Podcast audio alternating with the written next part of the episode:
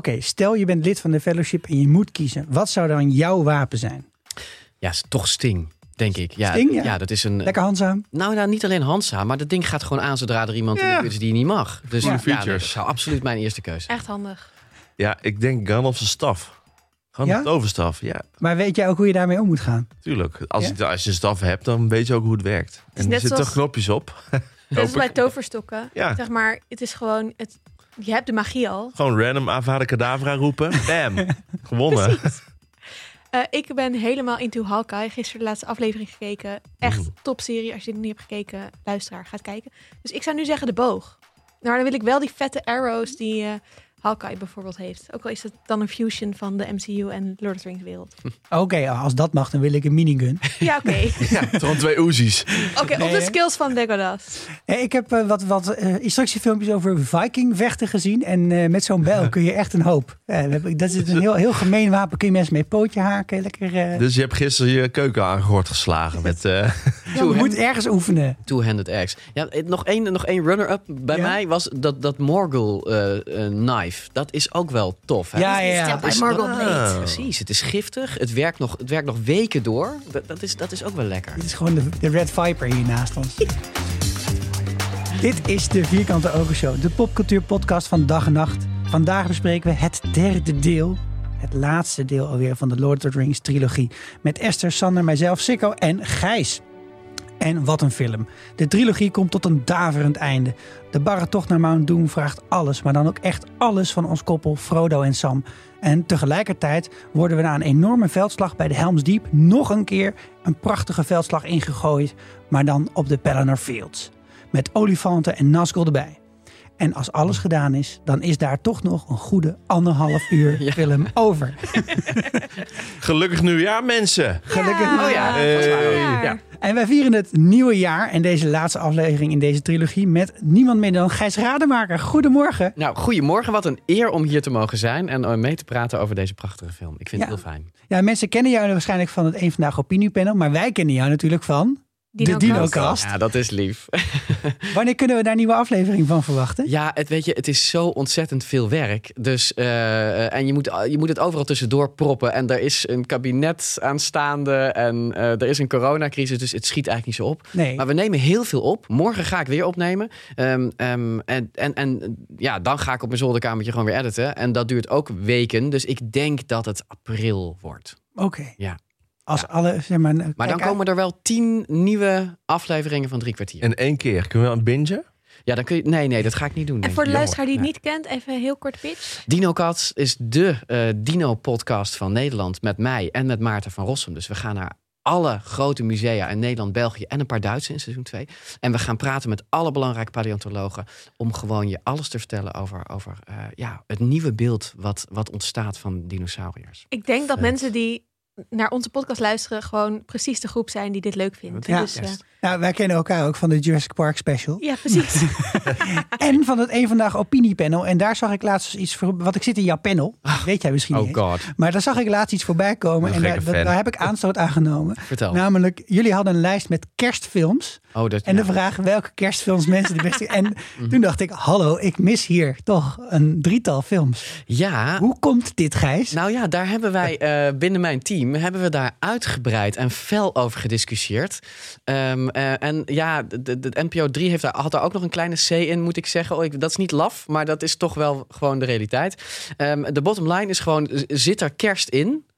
Ehm, dan is het eh, veel eerder een kerstfilm. En je kan alles zeggen van Lord of the Rings, maar er zit gewoon geen kerst in. De, eh, als een film altijd met kerst eh, vertoond wordt, is dat, was dat volgens mijn team geen reden voor een kerstfilm te zijn. Dus ja, we hebben er heel heftig over gediscussieerd. Want je Dus snapt Jesus Christ Superstar is geen paasfilm. Oh ja, wacht. De passion wordt verteld. Vooruit.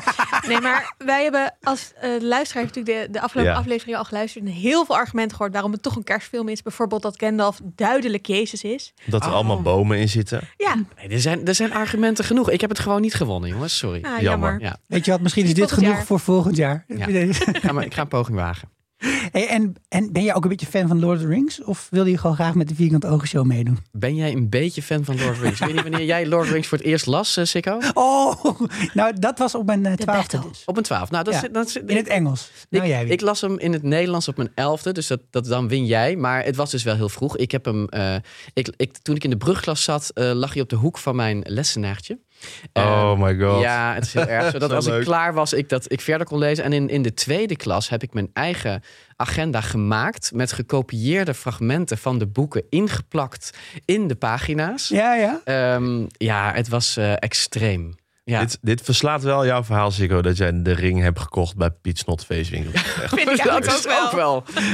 Heb jij ook ooit zo'n zwaard gehad? Of weet je Nee, niet ik, zo ik heb geen attributen gehad. Die heb ik niet gehad. Maar ik heb wel het kaartspel gespeeld. Wat jullie misschien niet kennen. Middle-earth, The Wizards. Was een, was een soort Magic-achtige eh, collectible card game. Wat ik Oh. echt, daar heb ik nog steeds stapels kaarten van. En niemand die het meer kent. En niemand die het meer speelt. Ooit nooit van gehoord. Als iemand luistert, ik wil heel graag tegen iemand Middle-earth. Maar, ehm, Vriend van de show.nl slash vierkante ogen. Geef het door. Oproepertje. ja, maar sindsdien is het wel een beetje... eh, hè, de films waren natuurlijk een volgend hoogtepunt. En daarna is het een beetje...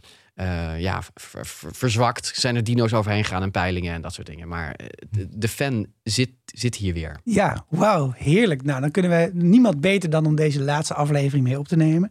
En we gaan er weer doorheen. Door deze aflevering langs onze favoriete scènes. En ja, wat we, waar we vorige keer al over hadden, er moet een hoop, maar dan ook echt een hoop van de boeken nog gebeuren in de derde film. En dat merk je ook goed. En ehm, ik denk dat we. We doen vandaag natuurlijk de extended DVD-version. Dus ga ervan uit dat je af en toe een scène hoort waarvan je denkt: hé, hey, die ken ik niet. Ga dan dus die extended kijken, want daar zitten ze tussen. En degene waarmee we beginnen is er gelijk zo één. Ja, ik ehm, eh, nog even een tip trouwens. Volgens mij heb ik eerder gezegd, ik heb de, de dvd's besteld eh, van de extended versions op Marktplaats. Maar ik heb nu ook uitgevonden dat je op Prime, als je een Prime abonnement hebt, kan je voor 8 euro per film. Dus het is wel... Play, ja. Eh, op Play Movie ook, of hoe het ook nu heet bij YouTube, weet ik veel. Google, Googles heeft ook eens ze huren. Oh ja, 48 chill. uur. voor- Nou, beter. Voor 3 euro of zo. Ja. En, en hoe Nou, lang krijg je dus dan bij ex- Prime? Bij Prime is het gewoon, dan heb je ze, zolang je een. Prime abonnement hebt. En dan kan je dus extended versions Cool. kijken. Dus als je nu denkt, nu ik deze scène Dat is maar 2 opschrijven, euro per uur, dus dat valt ook wel mee, toch?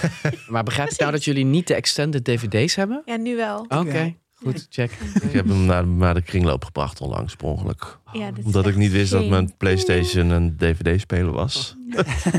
Goed, dat gezegd hebbende. Goed, er is dus een scène die best wel aan het begin zit van deze film. waarin eh, je de dood van Saruman ziet. Want eigenlijk is het natuurlijk best gek dat, we, dat die offscreen gebeurt in de gewone versie. Ja. En eh, in de extended version is het best wel extended serie of eh scène, zou je ook kunnen zeggen. Waarin, hoe heet die ook weer, Grima Ja. en ehm Saruman samen op een balkonnetje staan. En er nog een soort van eh, shout battle is tussen Gandalf en Saruman. En eh, eh, hij uiteindelijk op een Theoden doet ook mee. en Theoden, ja. Ja. En iedereen staat, nou ja, de, de helden versus de bad guys.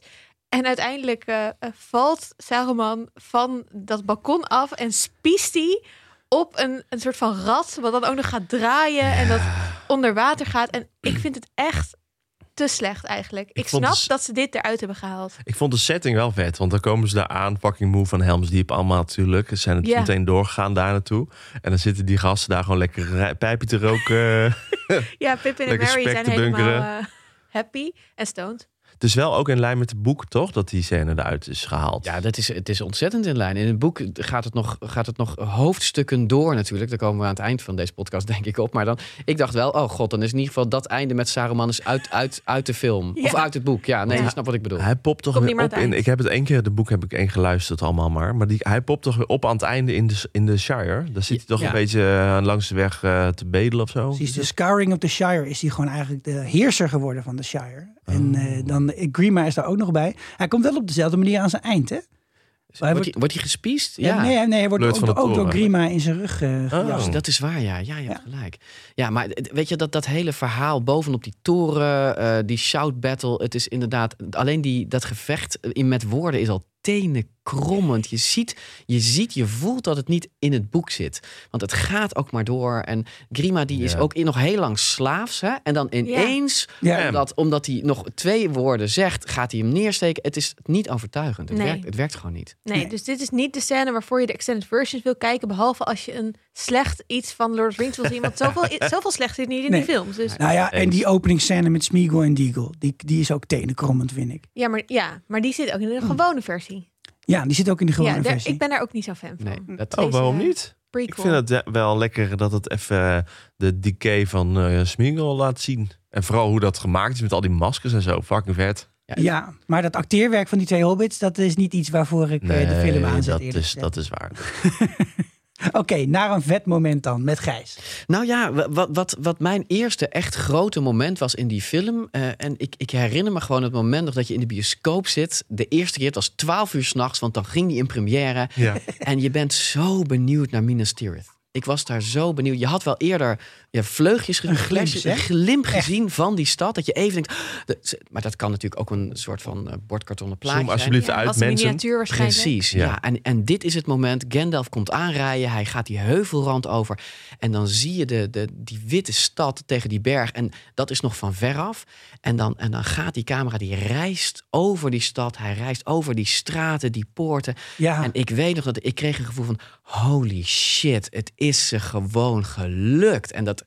Ja, ik word er nu nog happy van. Ja. En, en, en, en, en tegelijkertijd denk je ook, die slag die dadelijk gaat komen, als, je- als ze dit kunnen, wat, wat gebeurt er dan dadelijk als die legers voor de deur staan?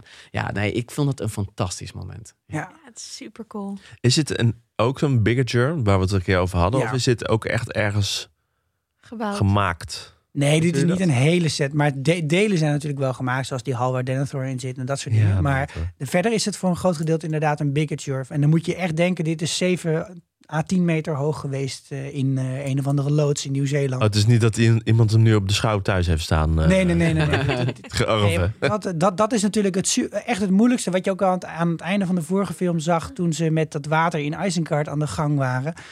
Je moet een miniatuur wel een bepaalde grootte geven. om de, de surroundings en Ja. ook water zich ook te laten gedragen als water op die schaal. En dat is echt ongelooflijk moeilijk. Ja, dat heb ik gezien bij de grote kleine treincompetitie. Ja, het is wel zo. Jij kijkt dit natuurlijk ook. Ik kijk Oh, alles. Waarom kijk je dat? Ja, omdat het gewoon een heerlijke kneuterigheid is, mensen. Het is heel Holland bakt, alleen dan met treinen. Hebben ze wel eens een Lord of Rings eh, variant gemaakt? Nee, Nee, weinig treinen ook. tegen. ja, inderdaad.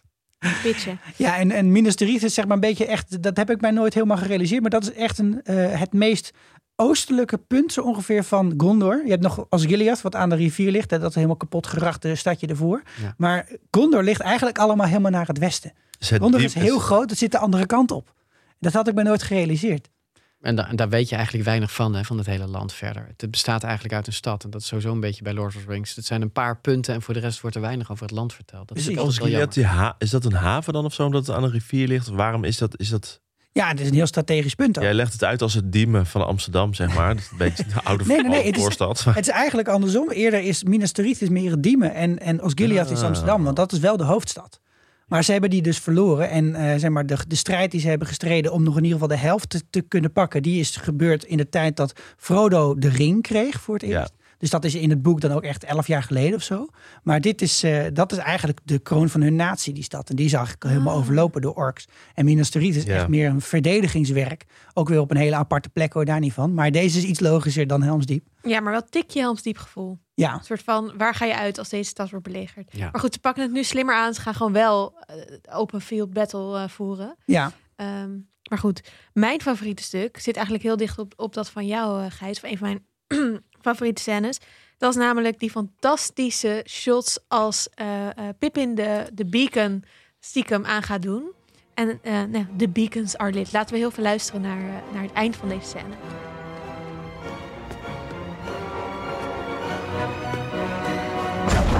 Beacons!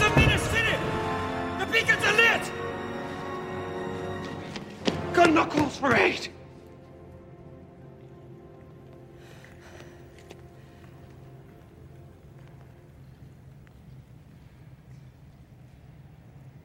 En Rohan will answer. Muster the Rohirrim.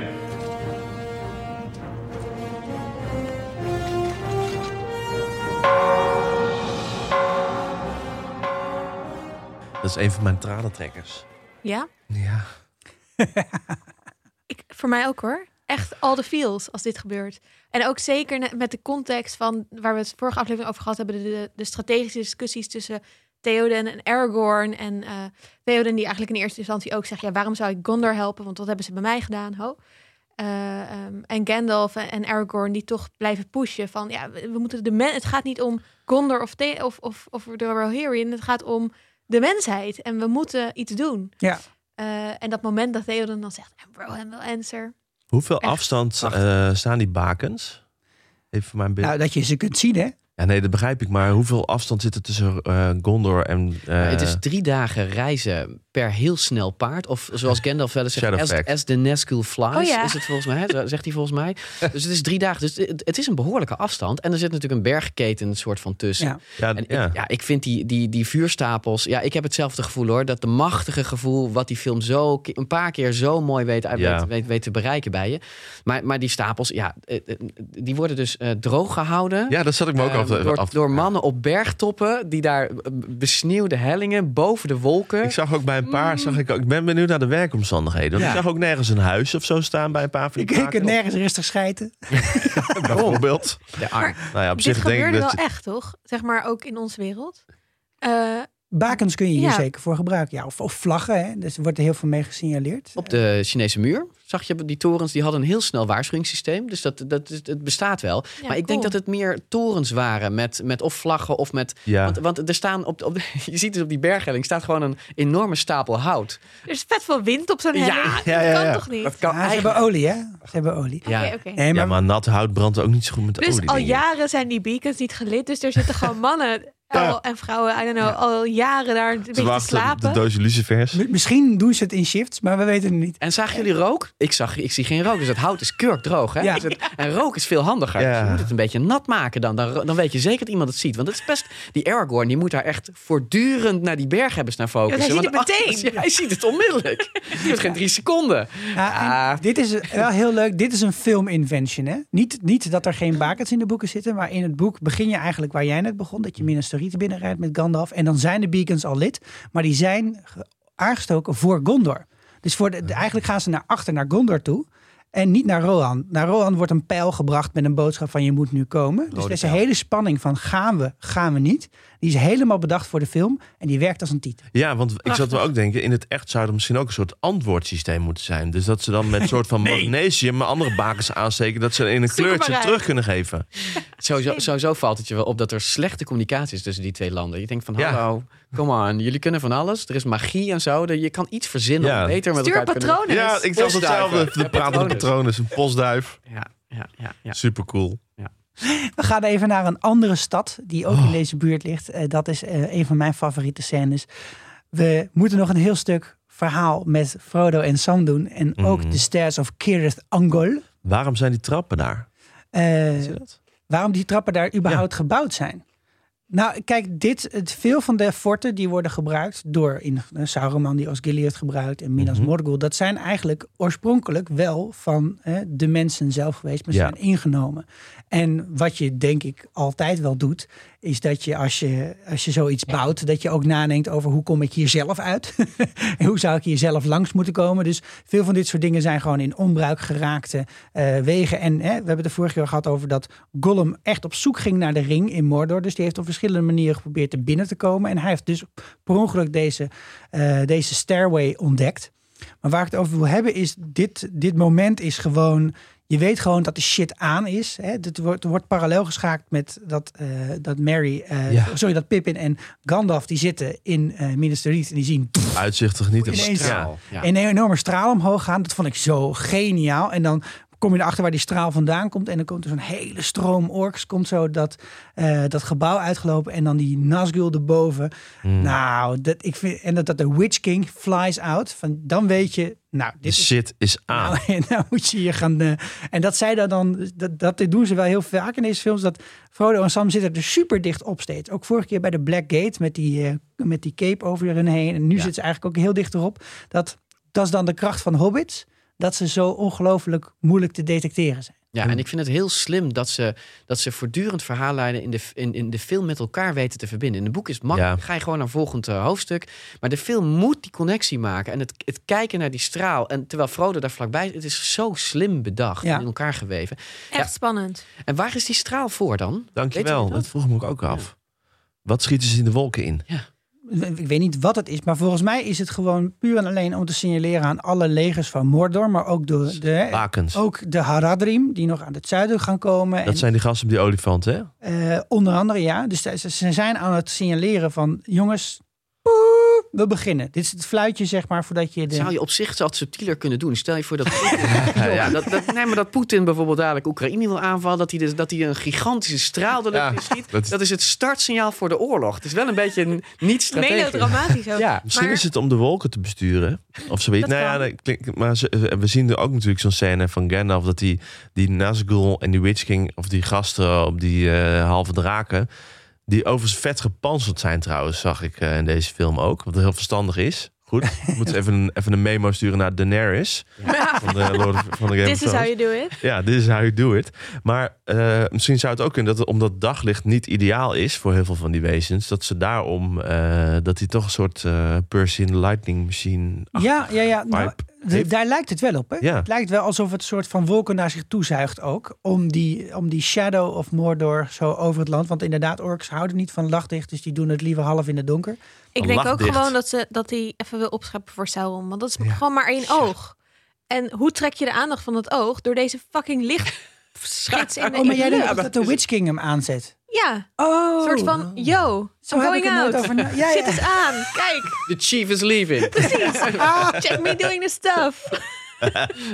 Misschien is het wel een soort interne strijd tussen Sauron. Look what I can do. Bang. Precies. Wie heeft de grootste? groen Jij met je oog. Ja, precies. nou, dat groene licht, dat, moet ik, dat, viel, dat vond ik. Vonden jullie dat niet een beetje? te- Ik, ik weet nog dat ik die film zag en dan zie je die, die Kirit Ungol stad. Ja. En ik dacht, groen licht? Really? Ja, vind je dat... Eh, hebben ze daar? groen? TL'tjes? Of zijn dat van die ledlampjes Ja, ja, ja. die hij dan heeft aangezet? Maar Het dat is omdat die spoken zijn ook allemaal groen. Daar moeten we het later misschien nog even Ik over denk hebben. mede mogelijk gemaakt door groen Philip is een spookkleur, denk Ja. ik. Oh ja, want dat is later Zoiets. ook in een van de scènes Ja. die we gaan bespreken. Ik heb me nooit afgevraagd waar dat licht dan vandaan kwam. Ik ging gewoon uit van heel veel vuurvliegjes. Oh, dat is het. Vuurvliegjes. Wat? Oké, dode vuurvliegjes denk ik dan wel. Eh, undead, hè? Ja, Ondood ja, altijd. Oké, oké. Maar dan hebben we Kirit Ungol. Ja, ik zat nog even in, de, in het beeld van, van een zwerm ondode vuurvliegjes die licht geven. Ja, maar goed, dat, dat, sorry. Ik was daar even... niet. Nee, maar het, weet je, het, ehm, het- want bovenaan die trap, of volgens mij is het zelfs bijna bovenaan die trap, halverwege ergens, vind ik, vind ik een, mijn, mijn volgende favoriete scène zitten. En dat is, ehm, ehm, Frodo ligt dan te slapen en, en Sam, en, en Sam ligt op dat moment ook nog te slapen. En Gollum, die, die, die bedenkt op dat moment eigenlijk een fantastische manier om tussen die twee in te komen. Is natuurlijk al, al dagen mee bezig. Hij is al dagen aan het zieken met de Fat Hobbit en eh, weet ik wat allemaal. Er wordt gevochten om konijnenbotjes en weet ik wat allemaal. Maar ehm, eh, hij, hij brokkelt daar hè, een, beetje, een beetje lembas, brokkelt hij op Sam. En dan gaat hij vervolgens heel prachtig lopen stoken. Sam die heeft dat door. En dan krijg je de dialoog die mijn vrouw en ik soms nog eh, vreselijk halen. Mijn vrouw is overigens helemaal geen Lord of the Rings fan. Maar, maar, dit, maar dit, dit houdt ze als, als, als we elkaar tegenkomen toevallig ergens in het huis. En ik zeg, een van ons zegt dan, "So- sorry, wat, wat ben je aan het doen? En dan draait de ander zich om en zegt, sneaking. en dat, en dat, is, dat zit nu, twintig jaar na die film, zit het er nog steeds in. Sneaking. En het, het, is, het is zo mooi om te zien dat Gollum Ja. hier slim praat. En, en hij lult Sam er gewoon af. Keihard. En dan wordt Frodo wakker en dan lult hij Sam dan nog een keer af. En, en, eh, en dat is eigenlijk het begin van het voorlopige einde tussen die vriendschap. Eh, Ja. tussen Frodo en. Sam. En dat komt wel weer goed. Maar hij weet die breuk wel echt goed hard te zetten. En daar heb ik heel erg bewonderd. What are you up to? Sneaking off, are we? Sneaking? That hobbit is always so polite. Smeagol shows them secret ways that nobody else could find. And they say sneak! Sneak! Very nice, friend. Oh, yes, my precious, very nice. All right, all right. You just startled me, is all. En is dat Frodo daar ook grotendeels intrap? Denken jullie ook dat het te maken heeft dat ze ook allebei die ring gedragen hebben? En dat Frodo dan het toch een soort wat dieper onbewuste vertrouwen heeft in Gollum. En dat hij misschien ook nodig heeft om in eh, eh, Mordor te komen of zo. Misschien is het niet zozeer het vertrouwen in Gollum, maar het wantrouwen in Sam. Want wa- de Gollum weet als geen ander hoe het is als iemand op je ring uit is. En dat dus wat hij steeds probeert eh Frodo te laten Ja. geloven van de Fat Hobbit wil je ring hebben. En op een gegeven moment zegt Sam ook van, hè, ik, eh, ik wil hem anders best wel even overnemen. En dan zie je ook dat Frodo zo van, echt niet. Nee, Vriend. En, eh, en, en ik denk dat, dat hij daar juist heel slim op inspeelt. Ik, ik denk niet. Nou, het is toch die, misschien het medelijden voor Gollum, maar niet per se vertrouwen wat hij in hem heeft. Ik denk dat Gollum weet hoe het is om verslaafd te zijn. Ja. Ja. Dat is wat het natuurlijk is. En hij, en hij ziet dat bij Frodo en hij wakkert dat aan. Ja, dat denk ik. Ik eh, moet wel zeggen dat deze scènes zijn mede de reden dat dit niet mijn favo is van de trilogie. Want zoals de luisteraars misschien wel weten, kan ik niet goed tegen misverstanden en soort van dat het dan heel lang de een denkt dat er iets is wat helemaal niet aan de hand is. En ik vind het zo moeilijk om hier naar te kijken. Ik vind het echt Je zo. bedoelt dat er wantrouwen gezaaid wordt. Ja, dat het gewoon obviously Gollum aan het stoken is. En ik kan er gewoon heel slecht tegen. En dan, ja, dat met al die scènes waarin, waarin je dat... Sukkel, Frodo had gewoon Ja. niet Gollum vertrouwd. Ah. Ja, dat vind ik echt heel zwaar. Ik heb dat met zoenscènes, maar die zitten er bijna niet in. Dat is heel fijn in deze film. Beetje tegenovergestelde. Ja. Oh, ik, ga, eh, ik ga weer een scène over Aragorn inbrengen, net zoals de afgelopen eh, twee We afleveringen. don't mind. En eh, we zijn een heel stuk verder al, want de Rohirrim zijn verzameld. Ze zijn allemaal ergens lekker aan het kamperen. En dan gaan ze uiteindelijk, Gimli, Legolas en Aragorn gaan die berg in. Want hij moet natuurlijk dat, eh, dat spokenleger voor ze gaan winnen. En wat ik daar heel vet aan vind, is losstaand van heel de verhaallijn van Aragorn, die hier weer een nieuwe twist krijgt, waarin weer wordt aan, eh, wordt, eh, waar ze eigenlijk weer weergeven hoe belangrijk hij is. Dat de Return of the King, eh, die is dan een feit, want dat zegt dat spook ook. Zullen we daar eerst, laten we daar eerst even naar luisteren. The way is shut. Now you must die. I summon you to fulfill your oath. None but the King of Gondor may command me.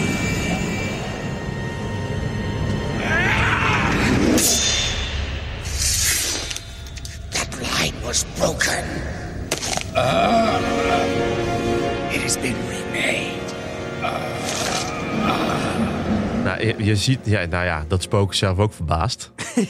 dus ik vind, eh, ik vind wie, wie is dat spook? Weten even jullie dat? Dat vroeg ik me nog af. Nee, dat is niet echt heel erg duidelijk wie dat spook is. Dus die, heeft niet zelf, die- kapitein of die koning heeft niet echt een naam. Maar het is gewoon het leger van de ondoden. En Ja. het wordt ook best goed Maar uitgelegd. het is, het is toch het leger wat geweigerd heeft om Ja. mee te... Ja, dus Ja. het zal dan wel de koning zijn van dat volk. Ja, maar dan moet je dus bedenken dat is, dat is een volk wat eigenlijk in Gondor woont. eh, In de buurt van die bergen. En die de vorige keer dat er zo'n oorlog was, gingen de beacons aan. En dan hebben zij gezegd, "Ja, nee. Later. En toen heeft die Balder gezegd, nou, dan, dan vervloek ik je.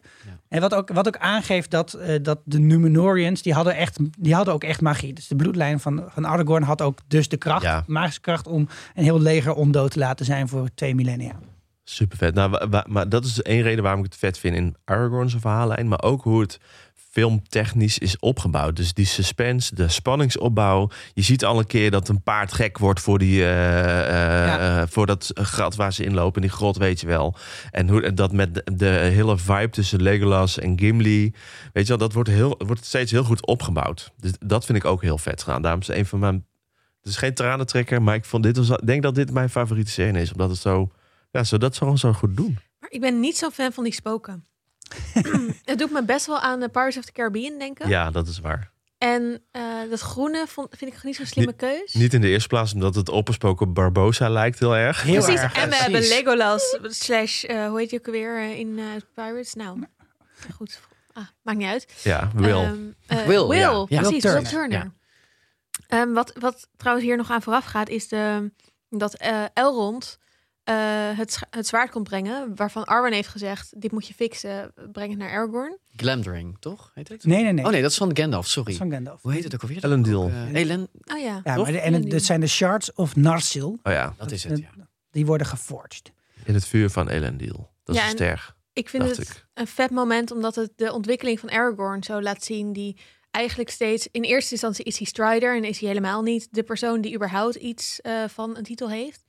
Dan wordt hij toch wel een Ja. iets meer, oké, nou...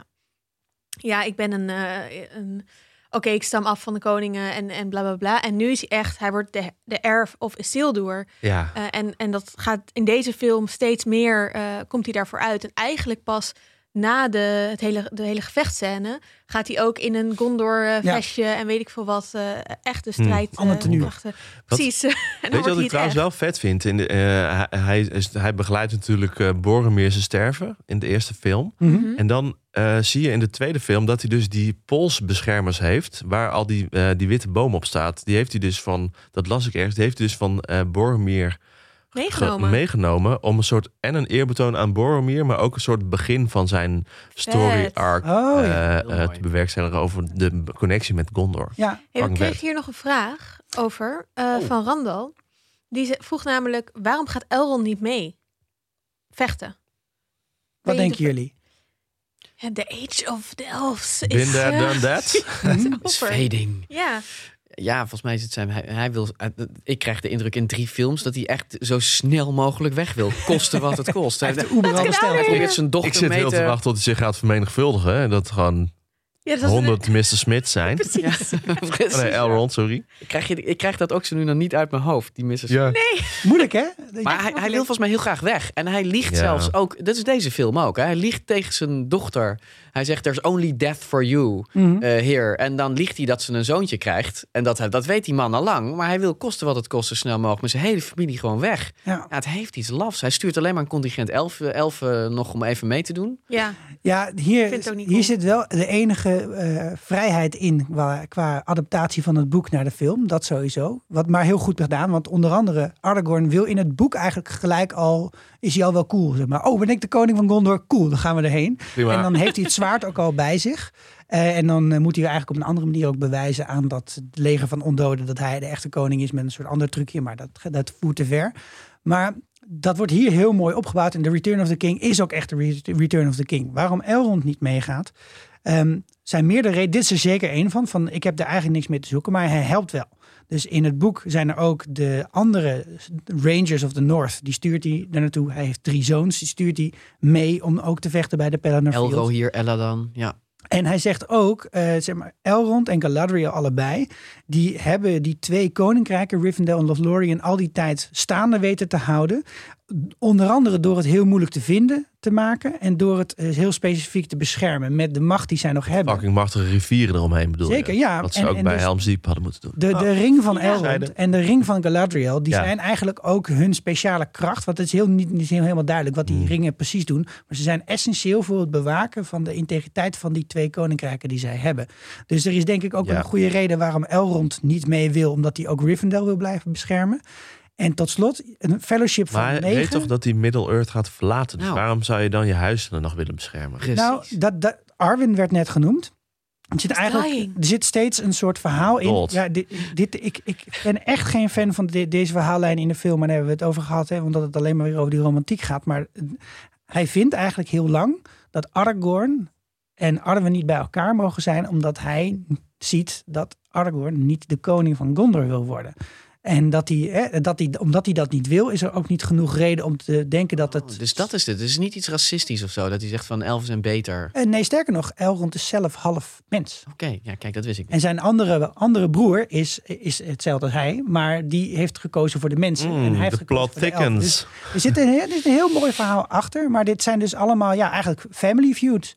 Eh, van redenen waar, waarom niet. Ja, En ze hebben het in de film denk ik toch wel echt knap opgelost door dat zwaard echt te gebruiken als moment van nou kies je ervoor om echt de koning te zijn en dat zit er wel in verwerkt. Het is alleen een beetje lengthy en uitgetrokken met het hele verhaal met Arwen. eh, wat er wel, wat wel in het boek zit, maar hier gewoon echt minuten tijd opsoepeert in een film van 4,5 uur. Ja. Iemand heeft ze gezegd, er moet een romance in, koste wat het kost. Ja. En daar moet zoveel procent romance in of zo. Ja. Dat, dat, ja, hoe langer je film is, hoe langer dat percentage wordt. Dat is Het ook een laffe manier, vind ik. We hebben het ook vorige aflevering over gehad. om een, nog een vrouw veel rol te geven. Namelijk, oh, dan laten we die gewoon verliefd worden op de hoofdrolspeler. Ja.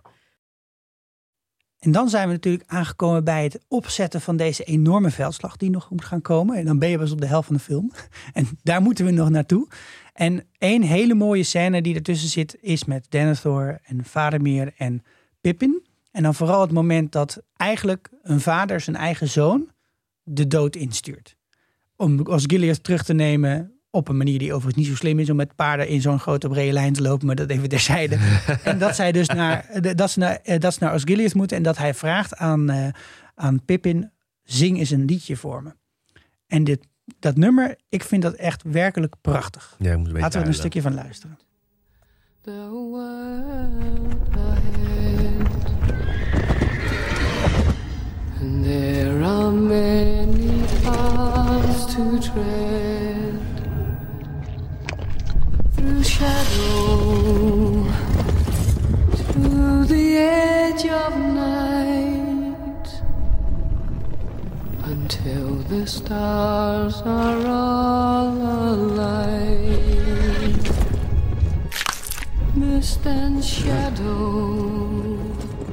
Wat leuk is aan die boeken en wat ook niet leuk is aan die boeken, zijn al die liedjes en al die gedichten en weet ik wat niet meer. En ik heb problemen ermee als ik het lees om te bedenken hoe gaat dit liedje dan? Dan moet je gaat toch een beetje luisteren. Ja, Want daar wordt het gezongen. En dat is een heel je, goed idee. Maar in mijn hoofd zijn het allemaal Sinterklaasgedichten worden, weet je wel. En dat is gewoon zonde. Dit is er eentje helemaal uit het begin, uit het eerste boek. Dat zingen de Hobbits samen als ze vertrekken uit de Shire. En eh, ze hadden op een gegeven moment had eh, volgens mij Fran, eh, Philippa Boyens had, had Billy Boyd zien zingen in de karaokebar. En toen dacht ze, deze dude moet een scène. Dit must happen. Dit moet erin. En ik vind het echt waarlijk prachtig gezongen. En ook een heel mooi nummer om zo heel melodramatisch over deze hele heftige vechtscène heen te leggen. Die aangeeft ook dat Denethor is niet degene die dit klusje gaat klaren voor de Race of Men. Hij is gecorrumpeerd en hij is bezig met zijn eigen dingen. Ja. En aan de andere kant staan er gewoon een miljoen miljard orks. En die komen in rap tempo op Minas Tirith af. Kunnen we het ook even hebben over deze acteur? Die Van Denethor, Denethor? die Denethor speelt? Ja, Want Ik heb begrepen dat ze die gewoon van een podium hebben getrokken. Dat het een stage actor was. En dat ze dachten, wij hebben gewoon iemand nodig die echt super dramatisch goed kan acteren. En eigenlijk misschien dat we die beter van het toneel vandaan kunnen halen. Ja. En wat een, wat een acteur, hè? Ja, er zitten een paar andere stage actors in. Dus eigenlijk is Ian McKellen speelt ook heel veel toneelstukken. Dus volgens mij nog. Ja, en die En- gast die Bilbo speelt. Ja, dat zijn Theoden. Oh. Theoden. Dus dat, dat, die hebben ze gekozen voor de grote rollen voor mensen die eigenlijk hele grote hallen moeten vullen. Ja. Ach. Nou, dat doet hij wel. Ik vind Denethor, je haat die man. Ja, tot op het bot. Wel, heel effectief. Dat is- gaat hij, hij zit er ook te smakken Hij terwijl zit die... heel vies te eten tijdens dat Oh, lied. de Het sherry tomaatjes scène. Ja, dat is gewoon verschrikkelijk. En dat, dat smakt er dan tussendoor. En, en het maakt, het, ze hebben alles gedaan om die man zo onsympathiek mogelijk te maken. Ja. Maar het lukt wel. Dat is echt heel goed gelukt. Wat ik wel mooi vind in de extended versie is dat vlak voor dat lied Pippin soort van tegen zichzelf zit te praten van ja, wat kan ik nou doen als hobbit om deze man te dienen en om überhaupt nog iets uit te maken met deze battle en bla bla bla. bla. En dat hij daarna wordt gevraagd om het lied te zingen, waardoor hij soort van toch een belangrijke rol of zo krijgt. Of nou ja, vond ik wel mooi. geef- gaf me nog extra kippenvel bij dat lied. Wat En uiteindelijk redt hij natuurlijk Faramir, toch?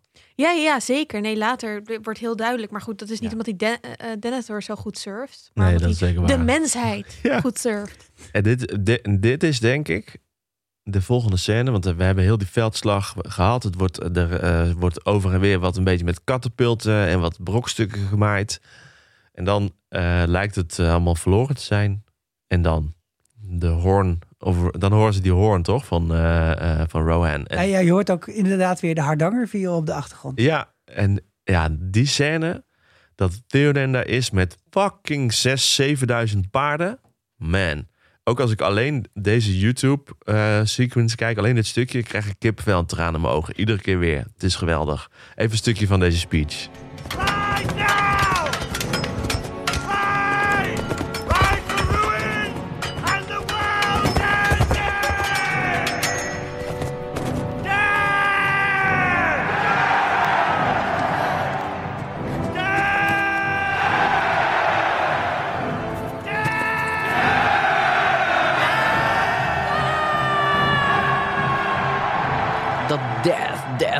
Dat, doet het hem voor mij. Ja. Dat, is, dat, is, dat is niet alleen een oppomp. Het is, het is, ze, ze weten dat ze eraan gaan. En ze, Ja. en ze, en ze vastbesloten gaan ze volgens rijden. En het is prachtig. Het is echt kippenvel. Het is gewoon heel. Het is gewoon. Ik vind. We hadden het eh, voor een paar dagen terug over Helms Deep. Natuurlijk uitgebreid met de Two Towers. En die battle scène.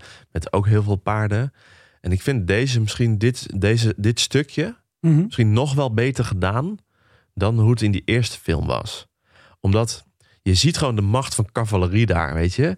En, eh, en, en, en de. eh, eh, ja, nee. Ik heb er gewoon geen woorden voor. Ja, ik vind je- het gewoon een fucking vette scène. ze zetten die pikemen op. Die, die, die zetten zich klem. Ja. Die zetten hun, hun speren zetten ze. En, Ja, je ja, denkt, het en wordt een ondoordringbare rij. Maar de kracht waarmee die cavalerie, dat bedoel je denk ik, Ja. erop beukt. Dat, je denkt heel lang dat het gaat houden. En dan komen ze eraan. En dan Maar je ziet ook wow. de angst, hè? Ja. Bij die orks. En de of zijn het geen Uruk-hai meer? Ik weet het niet. Bij de, Dit zijn voornamelijk orks gewoon. bij de orks. Je ziet ook de angst en de verdeeldheid. En volgens mij eh, 6000 paarden over een heel veld heen. Dan is het klaar. Ja. Tot de olifanten komen. Of Tot de ook heten. olifant. De olifants. Ja, ja dit, dit is wel hoe ze het steeds doen, vind ik, in deze films. Is dat ze die, die veldslagen zijn steeds allemaal helemaal... Iedereen gaat dood zo ongeveer. En het, het is wel... Hakken. Die momenten, ook in Helms Diep, die, hoeveel man is er dan nog over aan het einde? Gewoon echt letterlijk twee man en een paardenkop is Ja. er nog over. Weet je wat de bodycount is van de drie films? Bijna duizend. Bijna daar. Bijna duizend worden er eh, op onscreen dood. Onscreen. Oh, Oh, ja. Maar dan tellen die hele grote, eh, zeg maar, zo'n hele lap orks met zo'n paard er doorheen met een drone. Dat, dat, dat ik heb telt niet niet eh, de statistieken precies hierop Ja, nageslagen. maar er zijn hier Dat- wel mensen aan tafel die Weet je wat ik doe? Ik zoek het uit en ik zal het in de show notes op Vriend van de Ogen slash vierkante ogen eh, komt dat gewoon in te staan. Eh, ik weet ook nog dat, zeg maar, dan was dit geweest. En dan kwam dat moment dat je een ander soort horen hoort. En denk je, oké, welke elfen zijn dit? En nee, dat zijn dus de olifants. Die daar, het zijn een Ja. stuk 15 of zoiets van die enorme joekels. Ja. Ook heel slim dat ze Dan even geteased zijn in de vorige film. Zo dat je al dacht gedaan, dus, ja. dan ook denken, oh fuck. Oh, Holy crap. Maar dan, dan de keuze, hè? dan de keus. Je hebt een hele, hele sloot olifants. of je hebt een stad Minas Tirith waar je in kan. Ja. Wat kies jij? Ja, gewoon kaart rijden voor Dead and Glory. Ja. Is het? Mankind. Is dit, is dit werkelijk een slim idee? Het is strategisch een totale ramp. het is Ja. echt, een- want, want je ziet meteen dat die, die, dat die beesten slagtanden hebben... waar ze ook nog spikes aan hebben bevestigd. En ze hoeven alleen maar van links naar rechts eh, te knikken. En Eentje ze heeft zelfs een grasmaaier. Precies, eentje heeft een gas. Het is niet te doen. En dan komen een paar van die pijltjes in. Het schiet gewoon niet op. Nee. Het duurt eigenlijk... Ze, ja, ze halen er dan een paar neer. Ik krijg ook heel erg een Star Wars gevoel. Weet je wel? Van die ja, grote units. Ja, Ja, ja. Grote- op die sneeuwplaneet. Ja. Dat gevoel krijg je heel erg van ze halen, ze, ze halen er dan een paar neer. Maar het duurt eigenlijk tot dat geestenleger. Ja, dan mag ik nog één frustratie daarover Ja, zeggen? kom op. Want, want eh, eh, Legolas die klimt op een gegeven moment zo'n zo'n olifant op. En dan gaat hij... Ze hebben counts as Still one. counts as ja, one. En, eh, ja. ja. precies. Still counts as one. En dan, en dan, ehm, dan heeft hij die, al die moeite heeft hij zich getroost. En dan zie je op de achtergrond zo'n zo'n groen leger over die olifanten heen dreunen. Dat je denkt van, why? Had gewoon Daar- vijf minuten gewacht, dude. Daarom. Ze- Dus daarom ben ik het met Sikko eens. Gewoon iedereen die stad in. Gewoon wachten op dat geest. Misschien wisten ze niet dat dat kwam. Fair Nee, enough. ze weten Dat- dat niet ding, dat het nee, komt. maar dat, maar, Ze hadden even een memo moeten sturen. Dat, Ja. dat was wel goed. of Of een die met die straal de lucht in. Zo'n groene Ja. straal. Ja, ja. geestenstraal. maar die geesten kunnen denk ik toch ook... Hadden ze niet eentje er vooruit kunnen sturen inderdaad? Ja, die kan overal Had doorheen, ook door de berg ja. heen. Als het toch? Ja, maar, maar hier zit... eh, eerst nog... Nee, nee, Plot eerst ga ik hole. eerst- nee, het is geen plothole in de zin... eh, zeg maar, in het boek zit dit, dit, dit geestesleger natuurlijk ook. Alleen daar, eh, en dat zit ook in de extended versie, zit dat wel. En dan komen zij aan de zijkant van de berg naar buiten. En dan zien ze een aantal schepen aankomen. Er staan allemaal steden in de brand. En de gedachte hier is, dit is een leger wat ook eigenlijk daar hoort. Dus Aragorn vraagt hen om deze aanval vanaf het water af te slaan en die delen van Gondor veilig te stellen. Zo is het in het boek opgeschreven. Dus als Aragorn eenmaal in de Minas Tirith is, is er helemaal niet zo'n leger. Dat is een film-invention. En ze hebben het hier heel moeilijk voor zichzelf gemaakt. Door zeg maar zo dicht bij Mordor dat geestenleger te hebben zitten. En ook ze als een soort gedreft over de hele fucking Pelennor Fields te laten gaan. Want Gimli vraagt later ook Ja. terecht van... hey, het is eh, best handig. Ja, laten, zo- laten we ze Ja, nog even stuur houden. ze even naar Mordor. je ziet zijn blik ook als Aragorn zegt... Your oath is fulfilled. Dan zie ik Gimli denken... What the hell? This is victory, man. Heb je net een power-up en wat doe je nu? Precies. Ja, Ja, ik ben het ermee eens. Ik denk dat dit misschien wel een, niet een plot hole, maar wel een plot device is geweest om sneller door te kunnen gaan naar eh, een van jouw favoriete scènes volgens mij. Nou, maar voordat we daarheen gaan, heb ik nog één vraag voor Gijs. Oh. Want dit is, jij bent toch de man van de getallen hier. En eh, Gimli zegt, Spannend. it still only counts as one. Maar wat, wat is jouw opinie? Nee, dat vind ik helemaal. Ik vind dat helemaal. Ik vind dat als je zo'n olifant neerhaalt, dat is minstens 100. Goed, laten we eerlijk zijn. Ik denk dat Legolas het ook XP, vindt. ja. Maar ik denk dat Legolas gewoon... Kijk, dat is de sensible guy van de twee. Dus die Ja. denkt voor friendship. En je ziet, hij refereert er in de eindbattle nog even aan. I'm Ja. a friend. Ik denk dat hij ten koste van alles Gimli te vriend wil houden. Ja, en als je weet dat je zoveel beter bent, dan hoef je, heb je het ook niet Dat nodig om, om Ja. dit te winnen. Ja, maar je ziet wel dat die vriendschap een beetje ongebalanceerd is. Maar goed, dat Ja. terzijde. Dat Ja, is ja. wel... eh, Nou, wat eh, zeker een favoriete scène van mij is uit de hele eh, trilogie, is de scène waarin eh eh, Eowyn eh, Theoden gaat beschermen eigenlijk. Of Theoden ligt al dood te gaan. Die wordt aangevallen door, een- door, de, door de Witch King. Mhm. Ehm, en dat eh, sowieso vind ik het, de hele verhaallijn met Eowyn en, en Mary, die samen eigenlijk de underdogs zijn, die, Ja. die worden uitgesloten van, van het gevecht, terwijl ze zo graag willen bijdragen. En ook, hè, dit is net zo'n grote cast voor ons als voor jullie. Dus fuck ga ik aan de kant met alle, alle oude vrouwen zitten wachten? Nee, we hebben in de eerste film, nee, in de tweede film geleerd dat eh, vrouwen van de Rohirrim, die worden ook getraind in, in gevecht, om, juist omdat ze dan mee kunnen doen als het nodig is. Het slaat gewoon nergens op dat zij aan de, kant worden gepusht. En dat culmineert zich in de speech van eigenlijk de Witch King eh, eh, en de reactie daarop van, van eh Eowyn. Daar gaan we even naar luisteren.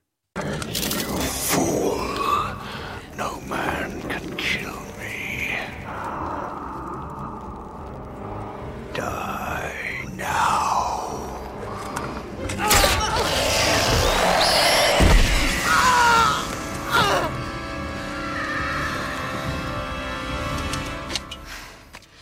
I am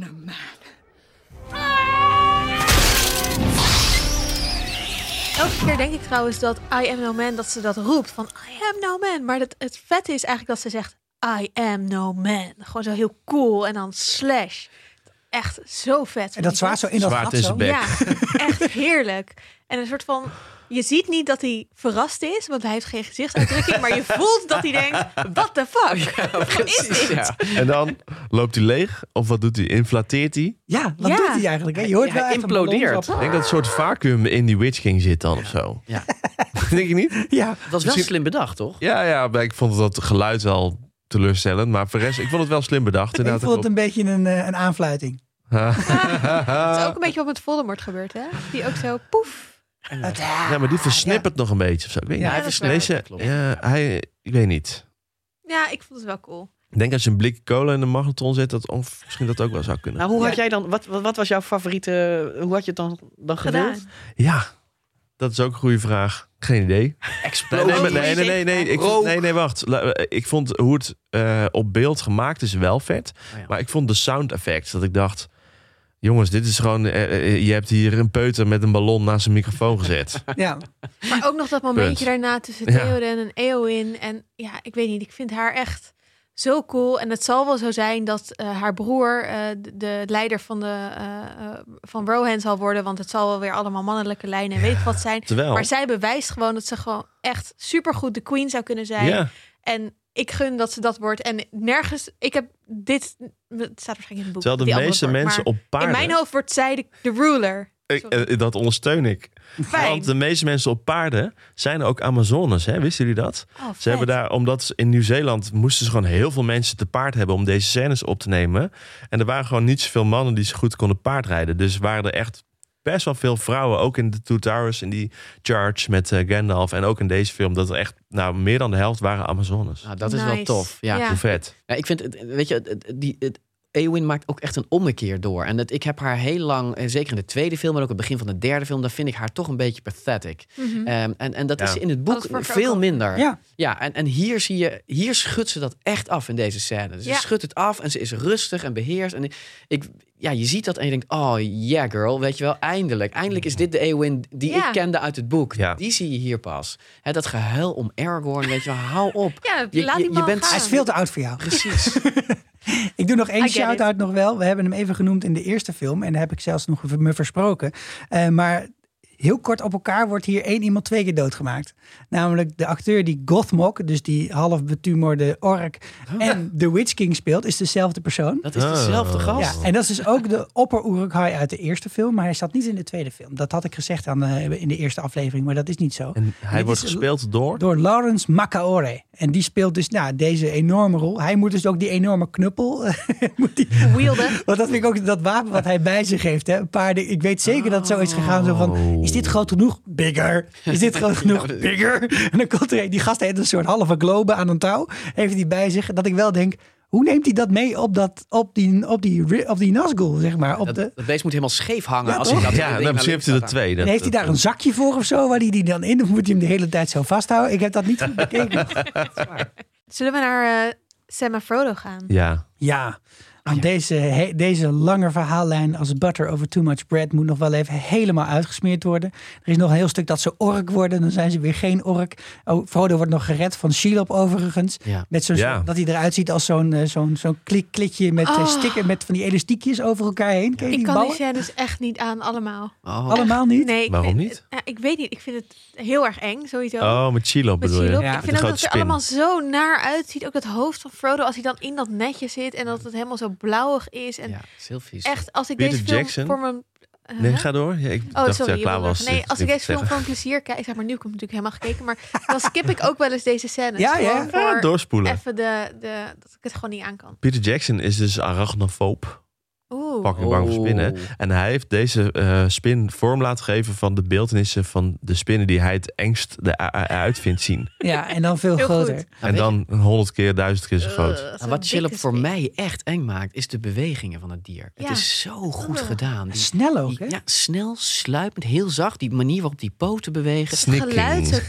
Echt mooi. Ik begin, dit is gewoon het begin van een Dinocast aflevering. Hè? Hoor je dat? Ja, nee, maar dat is een groot dier wat beweegt, dan ben ik al snel in vervoering. Ja, dat, eh, Maar ik vind het ook vet hoe dat gedaan is inderdaad. Wat jij zegt, Gijs. Als, als, de, als de, het is een zij, hè? Als zij geraakt wordt. Ja. Dus dat, toedoenk. Ja. dat is ook vet. Ja, gewoon al die bewegingen. Het is super vet. Ja, het, is, het is mooi. In- In het boek eh, zijn er fragmenten die vanuit haar gezien worden. Echt? Eh, waarin je haar gedachtegang ziet en, Oh, cool. en haar geschiedenis hoort. Dus, en dat is in de film natuurlijk niet, niet te doen. En dat is het enige. Nee. Dat, dus eh, als je die, die Shelob scène echt vet vindt in de film, lees dan vooral het stukje uit het boek even. Want, want daar zie je ook hoe ze denkt, zeg maar. En, Ja. dat, en dat, is wel, eh, dat is wel een mooie toevoeging. Ja, en die, die lijkstijve Frodo is denk ik ook niet een van je favorieten. Esther. Zeker niet. maar wat ik echt heel erg knap vind daaraan is dat schijnbaar kon Elijah Wood heel goed zijn ogen heel lang open houden. Dat was een, was een feature. Ja, Het is een kom je dan achter, weet jij veel. Waarom ben je gekozen als acteur? Nou, Nou. dat was een dingetje. Ik, Ik heb. Ster Contest heel vaak gewonnen thuis. Maar wat ik echt heel erg goed vond ook. Ik dacht lang namelijk dat het echt een pop was, maar het is hem zelf. Oh. En, In een condoom, hè? Ja, in in een een soort raar, raar elastiekjes condoom. Maar wat, wat heel knap is nog vooral, is dat hij heeft zo'n goor stukje modder onder zijn oog. Dat. En dat zit daar dan maar. En hij houdt toch zijn ogen open, waardoor het dus heel realistisch is. Ja, Heerlijk. ja, eens. En uiteindelijk eindigen ze dus ja, Daarboven op forward, berg. daarboven op die berg. Ja. En dan zijn ze er bijna. En dat, dat, ja, ik weet het. Mijn, mijn vrouw zucht altijd als ik over deze scène begin. Dan zegt ze, dan begin je weer over dat carry, I cannot carry. Maar, dat, maar dat, het blijft echt, ik wil er toch graag even over vertellen. Het is, het is een fantastische scène. Omdat, omdat eh, de lucht is groot, het waait een beetje. Overal ontploft er in de verte wat. En ze liggen daar met z'n tweeën. En Frodo is eigenlijk weg. Hij is weg hè? en hij, hij omschrijft dat zo prachtig. Misschien kunnen we er even naar luisteren wat hij, wat hij daarover zegt.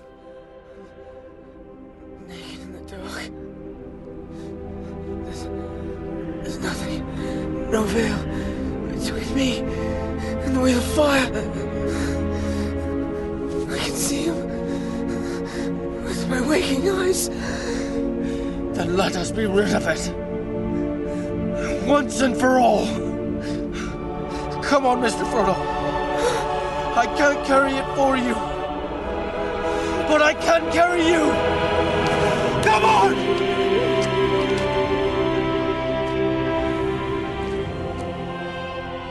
Het, mooie hieraan vind ik dat, dat Frodo dus eh, niks meer voelt, niks meer ziet, niks meer kan eigenlijk. ja, helemaal apathisch. Het, het, het, het Mhm. ademt oorlog voor mij. En, en, en dat klopt Super intens, ja. Tolkien komt ook uit een oorlog. Hè? Hij komt Ja. uit de Eerste Wereldoorlog, waar hij in de, in de trenches heeft eh, gezeten, waarin hij aanvallen heeft meegemaakt, waarin hij soldaten heeft gezien. Dus, dus, en, en deze hele film symboliseert voor mij oorlogstrauma. En, en, en dat zie je, soms zie je dat terug. En dit is zo'n scène waar je dat prachtig in ziet. Dat kameraadschap ook. Hij zei eerder dat hij eh, Sam heeft gemodelleerd naar een Engelse soldaat Ja. uit de oorlog. Dat is wat, eh, wat Sam eigenlijk is. En, en dat is wat Sam nu ook doet. Ik vind het heel mooi. Ja, we hebben het hier met Arco over gehad in de aflevering over Two Towers. Dat het de, weet je ook weer de Batman of zo? Nee, niet Nou ja, de, dat vroegen de, de de mensen, Batsman, ja. de hogere mensen, inderdaad, die kregen belangrijkere functies, maar eigenlijk waren de mindere in de orde, hoe noem je dat? De, in, de, in de standenmaatschappij die er nog wel een beetje was. Die heel belangrijk eh, waren die als waren de- secondant. als secondant het allerbelangrijkste. Ja. Ja. ja, vet. Ja, ik vind dit, ik moet, het, het is wel zo pathetisch. En zeg maar Ja. niet pathetic, maar een soort van zo overdreven geacteerd. Dat ik dit ook soms een beetje eh, Ja. heftig vind of zo om naar te kijken. Terwijl die, het moet ook wel bijna, want die zwaarte, zeg maar, die hele reis is al zo zwaar. Ja. Dus moet het zwaarste deel moet ook heel erg overkomen als dit is echt niet te doen, zwaar. Maar ja, het, het zit wel op het randje voor mij van, vind ik dit nog leuk om naar te kijken? Ja. Moet ik er eerlijk bij zeggen. Ja, nou misschien word je dan getroost door die apotheose. hè? Dat eh, moment binnenin Mount Doom, waar Frodo en Gollum met elkaar de uiteindelijke strijd eh, uitvechten. Ik heb Oh. eh, uit nagedachtenis van, eh, van Frodo nog even in mijn vinger gesneden van de week. Hè? Lijkt mij heel pijnlijk als dat me overkwam op dat laatste moment. En ik vind dit, allemaal, ik vind dit dus heel tof geanceneerd. Want je hebt het Ja. gevoel van, oh, daar zijn we weer. Want je hebt deze plek eerder gezien in een terugblik. Hè, dat eh Isildur daar stond. En hoe ga je dit op een goede manier in beeld brengen... is een hele grote vraag geweest van de makers van de film. Ja. Want in het boek is het dat Gollum zo blij is dat hij de ring heeft... dat hij staat te dansen en dat hij gruts uitglijdt. Ja. En in de muur, eh, in de lava valt. En hier hebben ze op de allerlaatste dag van het filmen gezegd: nee, we, doen toch, we proberen toch nog iets anders. We proberen Oh. toch die ring centraal te plaatsen hier en die twee honden te laten vechten om het been. En je eindigt dus met een soort strijd waarin er één helemaal naar beneden flikkert en waar Frodo blijft hangen aan de rand. Oh, zo En nog gered moet worden door Sam. En dan krijg je dat. Ik, ik vind ook dat moment erna dat die ring op die lava blijft drijven op een hele vreemde manier. Ja. Het, het lijkt ook te stollen om de Ja. ring heen. Ja, het is een, het is een, ja, het is een, een kouder stukje lava. Gewoon een brok lava, wat Ja. net iets kouder is dan de rest. Dus hij blijft even liggen. Zo. Zo Nee, maar ik heb ook het gevoel zelfs dat die ring iets van een, dat kan. kracht uitoefent op die lava. Waardoor die verzet. even. Ja, hij wil niet gesmolten worden. Ja. Dus dan zie je, zie je dat hij om hem heen en dat ineens zo wegdrukt. Dan komen ook die markings die Ja. komen erop. Heel vet. En dan is het. Vloep, is hij weg. En dan denk je ook, Peter Jackson. Als je zo goed deze lava en deze, dit vuur weer kunt geven. Waarom heb je die, dat scriptje niet bewaard? Hè? Dat Java-scriptje om de Hobbit te maken? Ja, Hè? Misschien moet het hier straks nog even over ja daar hebben. komen die frustratie daar komen we Motherfucker. zo over te spreken. Nee, maar en, en zeg maar wat hierna dan volgt, dat die hele scène, want we hebben het voor Frodo, we staan allemaal te vechten bij de Black Gate en dan krijgen we dat, dat epische moment waarin dat oog zo in nog veel meer ontbrandt en dan Maar even, Nou. waarom gebeurt dit? Want is Sauron Ja. zo verbonden met die ring dat de enige reden dat hij bestaat... Ja, hij put krachten uit, ring? toch? Of zo? Ik heb dat ook nooit zo goed begrepen. Het is een soort van horcrux. oh nee, Ja. Ja, de het is een. Horcrux. nou, dat, dat zou voor mij een verklaring zijn. Mhm. De laatste Dus als hij de ring zou hebben... Want hoe, hoe werkt het dan? Is het dan een soort Hij heeft geen vingers om die ring om te een doen. USB-poort in die toren achter iets waar je dan die ring moet uploaden? Nee, hij wilde Nee, dat zat ik nog af te hij moet vragen, via dus- iemand Ja, ja. Nee, hij moet iemand die in zijn, zijn macht is, die moet die ring om hebben. Oh. Want dan kan die namens hem allemaal shit doen. Dus In de Witch King bijvoorbeeld. Nee, de vergelijking Ja, met een een Horcrux is denk ik wel terecht. Sauron was natuurlijk een, een Gandalf-machtig niveau persoon. Een soort halve Mhm. elf. En eh, die Corrupt. was ook niet per se altijd slecht. Die is op een gegeven moment Nee. wel vrij slecht geworden. En dat was ook wel duidelijk voor iedereen. Daar hebben we ook een hele slag over gehad. 2000 jaar geleden of 1000 jaar geleden. Maar wat, wat ze zegt, helemaal aan het begin. He poured all his malice into the ring. En de ring is het enige wat overleefd heeft. Dus de rest van Sauron is eigenlijk vernietigd. En het enige wat er nog over is, is zijn kwade kant. En die kwade kant bestaat bij de gratie van die ring. Oh. En dus op het moment dat die ring kapot is, dan is dat laatste stukje. Dus het is een gruzelement in de zin dat het dus een deel van zijn ziel is. Maar dat andere deel is weg. En hoe, komt die, hoe is die toren dan gemaakt? Die stond er al. Door de orks. Die was er al. Ja, dat Tower of Barad-dûr, die bestond Die al. heeft hij gewoon geclaimd. En dat oog? Ja, nee, ik, ik, het is Ja, niet dat- omdat ik het af wil kraken, maar omdat ik het probeer te begrijpen. Ja, ik weet, dat oog Dat is ik ook wel een beetje een film-invention volgens mij. Of Eh, zit het in in het, het boek, gaat het toch ook wel over The Eye of Sauron. Maar ik weet niet of dat... Kijk, in de film heeft het heel letterlijk gemaakt. Ja. En zo Ja. van, hij zit ook tussen die twee Hij zit ook te schijnen. En, eh, Een soort Eh. zoeklicht van een heli. Werkt wel goed hoor. Ja, het, ik vind het heel goed werken. Ook gewoon Ja. du- gedurende de hele films. Uh, Dat zoeklichterige, dat is een beetje Ja. raar. Dat je denkt, en hij kan ook heel snel richten. Ja. Maar ik, weet je, als, het, als, het, eh, als die toren dan instort, waar jij net over praat, Sikko, dan zie je toch, dat vind ik toch wel een beetje raar, dat, dat oogje, dat kijkt heel paniekerig Ja. naar links. Oh, what's happening happening? now? What's What's happening now? happening? Terwijl je denkt, het oogje zou, als het van Sauron is, toch echt wel moeten weten wat er nu ja, gebeurt. Ja, shit is aan. ik zou het, het oogje zou misschien met zijn ogen kunnen rollen of omhoog kunnen kijken. Me. Maar Hij hoeft, hij hoeft Ah, Zo'n niet. traan eruit. Precies zoiets. Ze hadden, er, ze hadden er wat beters mee kunnen doen. Daar blijf ik bij. Oh no, not again. Ja, of ik jou again. Ja, en uh, eigenlijk is dit de apotheose van de film. natuurlijk. Ja. Dit is eigenlijk het einde. Ja, maar ik vind het nog even terug naar dat moment in- boven die lava. Het is, het is prachtig gemaakt. Ik vind het een hele goede beslissing dat ze, dat ze dat gevecht hebben gedaan. Want het boek blijft ongeloofwaardig. Yes, I have the ring, zegt Frodo. Oeps, bam, klaar. Ja. Dat is toch een beetje anticlimaxerig, vind ik. Vond ik als ik het, le- als ik het las. Dit is gewoon veel beter. Ja, Het is echt Ja, een verbetering. slim. er zit een dikke strijd bovenop. Mhm. Maar dit was dus de film die ik, ik... Dit is de enige film die ik in de bioscoop heb gezien. De rest heb ik gezien... Nou ja, daar hebben we het in de eerste aflevering over gehad. En ehm, eh, ik weet nog dat ik het heel jammer vond bij dit punt van... Oh, de, de film is voorbij. Of soort van het verhaal is af. En dan duurde het nog en een toen uur. kwam er gewoon nog een uur aan film. Waarbij ik elke keer dacht, oh, dan is dit het einde. Ja. En dan ben je zo teleurgesteld, maar ook wel een soort van... Nou, dit is wel een mooi einde. En dan... Oh, wacht. Er is nog een einde. Ja. We moeten het ook nog even hebben over de many ending. Nou ja, misschien moeten we het zo doen, want het is dus eigenlijk bijna een uur aan endings. Eh, en iedereen, ik bedoel, er is, er is volgens mij niemand op de wereld, inclusief eh, Peter Jackson zelf, die vindt dat dit een goed idee was. Toch? Nee, ik denk Weet niet dat die niet. mensen er zijn. Maar we kunnen hem omdraaien en zeggen, wat vond je dan de leukste eindscène die erin zat? Gijs, heb jij een favoriet? Nou, ik, ik, ja, dit die we net besproken hebben. En voor mij is het verhaal. ja, maar serieus, voor mij is het verhaal eigenlijk daarna af. Ehm, en en, eh, ja, ik ben. Kijk, je kan bijna niet anders. Het boek heeft namelijk ook al die endings. Ja. Het is- de fout ligt. Je kunt het Peter Jackson verwijten, maar je moet het vooral Tolkien verwijten.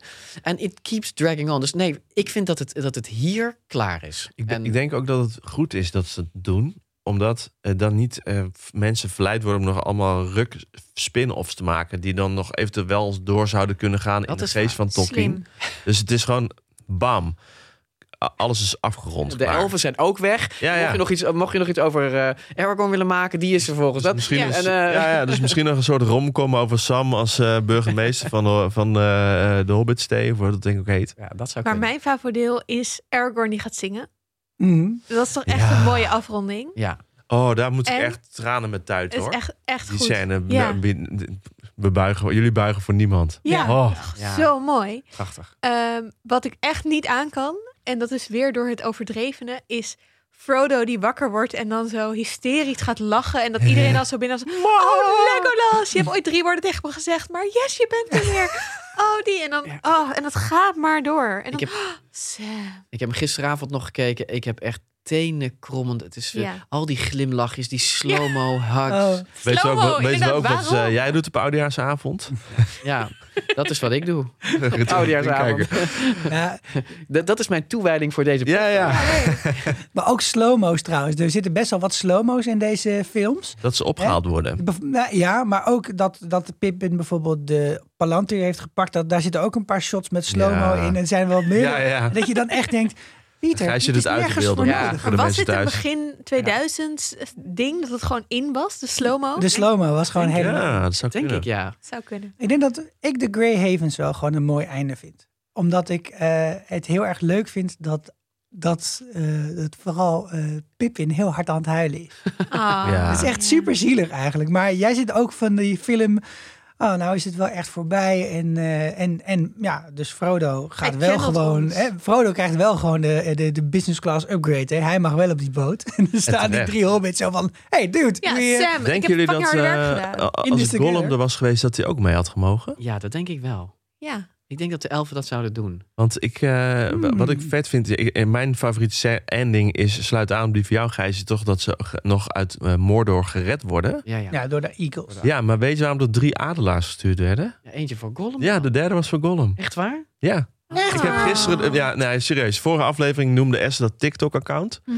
eh, van Dan Marshall 72, waar allemaal dat zeg maar de, de weird Lord of the Rings fun fact guy op, op TikTok. En ik zat daar dus lekker doorheen te scrollen. Echt leuk, En hè? daar zat dit dus in. En ik dacht echt, holy. Nou, dat vond ik. zo- nou ja, goed. Ik kreeg een Next beetje kipvel. Ik vond ja. het echt vet. Ja. Ik had er dan nooit over nagedacht. Omdat ze dus hem ook zo waarderen, denk ik, in de rol die hij heeft gehad om de ring te bewaren. Dat deed hij natuurlijk alleen voor zichzelf. Maar, je ziet dat Gandalf ja. eigenlijk Go- Gollum altijd een rol geeft in het verhaal. Eh, dat deed hij in de tweede film natuurlijk ook. En in de eerste waar jullie film het over hebben gehad. Oh, nee, in de eerste film was het natuurlijk. Ja, dat Ja, klopt. bij in, in, Moria. in Moria. Hè, dus hij heeft Gollum eigenlijk altijd de rol gegeven die hij verdient. Ja. En dat doet hij dus aan het einde dus ook. Ja, dus en da- dat, ik vond het da- eh, met deze lading. Eh, is dit van sinds gisteravond mijn favoriete ending geworden. Ja, nou zeg, dat Nice. verandert voor mij ook wel een hoop. Oeh, My god. Mag ik nog één anekdote vertellen? Ja, jij bent de voorzitter. Een van de dus leukste anekdotes uit, eh, op de DVD staat hij volgens mij ook gewoon. Is dat Elijah Wood die vertelt dat, eh, dat hij bij de Oscars was. En dat Jack Nicholson naar hem toe liep en zei: Did you die? En dat Frodo zei. Nee, nee, nee, ik ging naar de Grey Havens en toen gingen we naar het andere land. En dat Jack Nicholson zei, nee, nee, nee, daarvoor ben ik niet gebleven. Ik was, toen was ik al lang de bioscoop uitgelopen.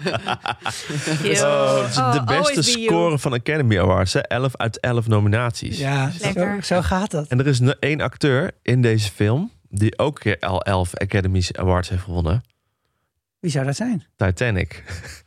Theoden? Ja, Ja. Theoden. Bernard Hill.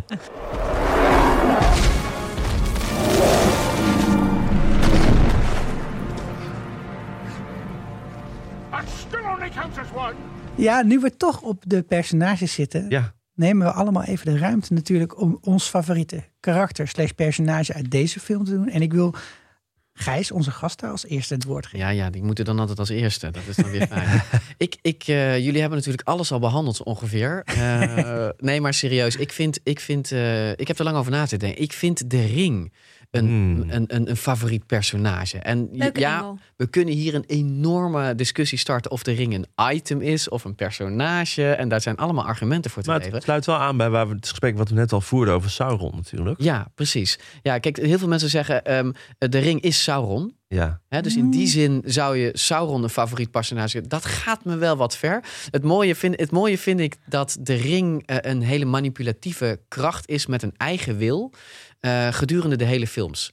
Hij loopt weg. Hij, eh, het moment eh, dat, eh, in deze film waarbij ehm, ehm, Sam Frodo redt in de toren. Van, Mhm. Ik denk Sirit Ungol, hè, de toren daar. Ja. Dat ligt hij daar vastgebonden. En dan heeft Sam dus de ring. eh, die wil hem teruggeven aan Frodo. En op dat moment zie je weer dat de ring dat niet wil. En dan kun je zeggen, ja, dat is de, de, uit, de aantrekkingskracht, dat is magie.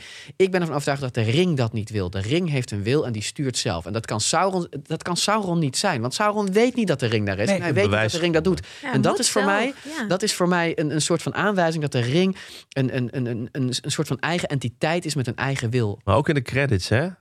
Want eh, de ring heeft toch een stem? Dat, eh, Ja, dat is waar. Want hij fluistert en Ja, hij ja. mensen over te halen. Oh, ja. En ik, ja, wie is dat dan? nou ja, dat, ik, dat, dat heb jij opgezocht volgens mij. Maar die, die man die heet Alan Howard. Ja, daar, had ik, daar heb ik nog steeds nooit van gehoord. Nee, in de jaren tachtig allemaal foute films opgenomen. Ik had gehoopt dat het James Earl Jones was geweest of zo, weet je wel. Of eh, Samuel L. Jackson. Dat hadden mij coole ringstemmen geleken. Ja. Jou, motherfucker! ja, dat zou heel tof zijn. Of Whoopi Goldberg als ring. Cool is dat? Nee, maar eh, eh, in de credits staat hij als The Voice of the Ring. Ja. Oh, de, En niet als Sauron. Nou, en het rare is, ik vind zelf Amazon Prime best wel slecht in de layout, hoe Ja. dat werkt. Eh, en een van de dingen is dat ze op Amazon Prime doen ze onder in beeld vaak welke acteurs erin Ja, als zitten. En dat doen ze op order of appearance. En omdat The Ring natuurlijk helemaal in de eerste scène zit, staat deze dude steeds in beeld. En ik denk, wie, wie is deze dude? fantastisch. Ah, nice. Ehm, ja, ik wil nog wel even een momentje. Ik heb, eh, we hebben veel Favo's al besproken, maar in deze film ben ik ook fa- fan van Faramir.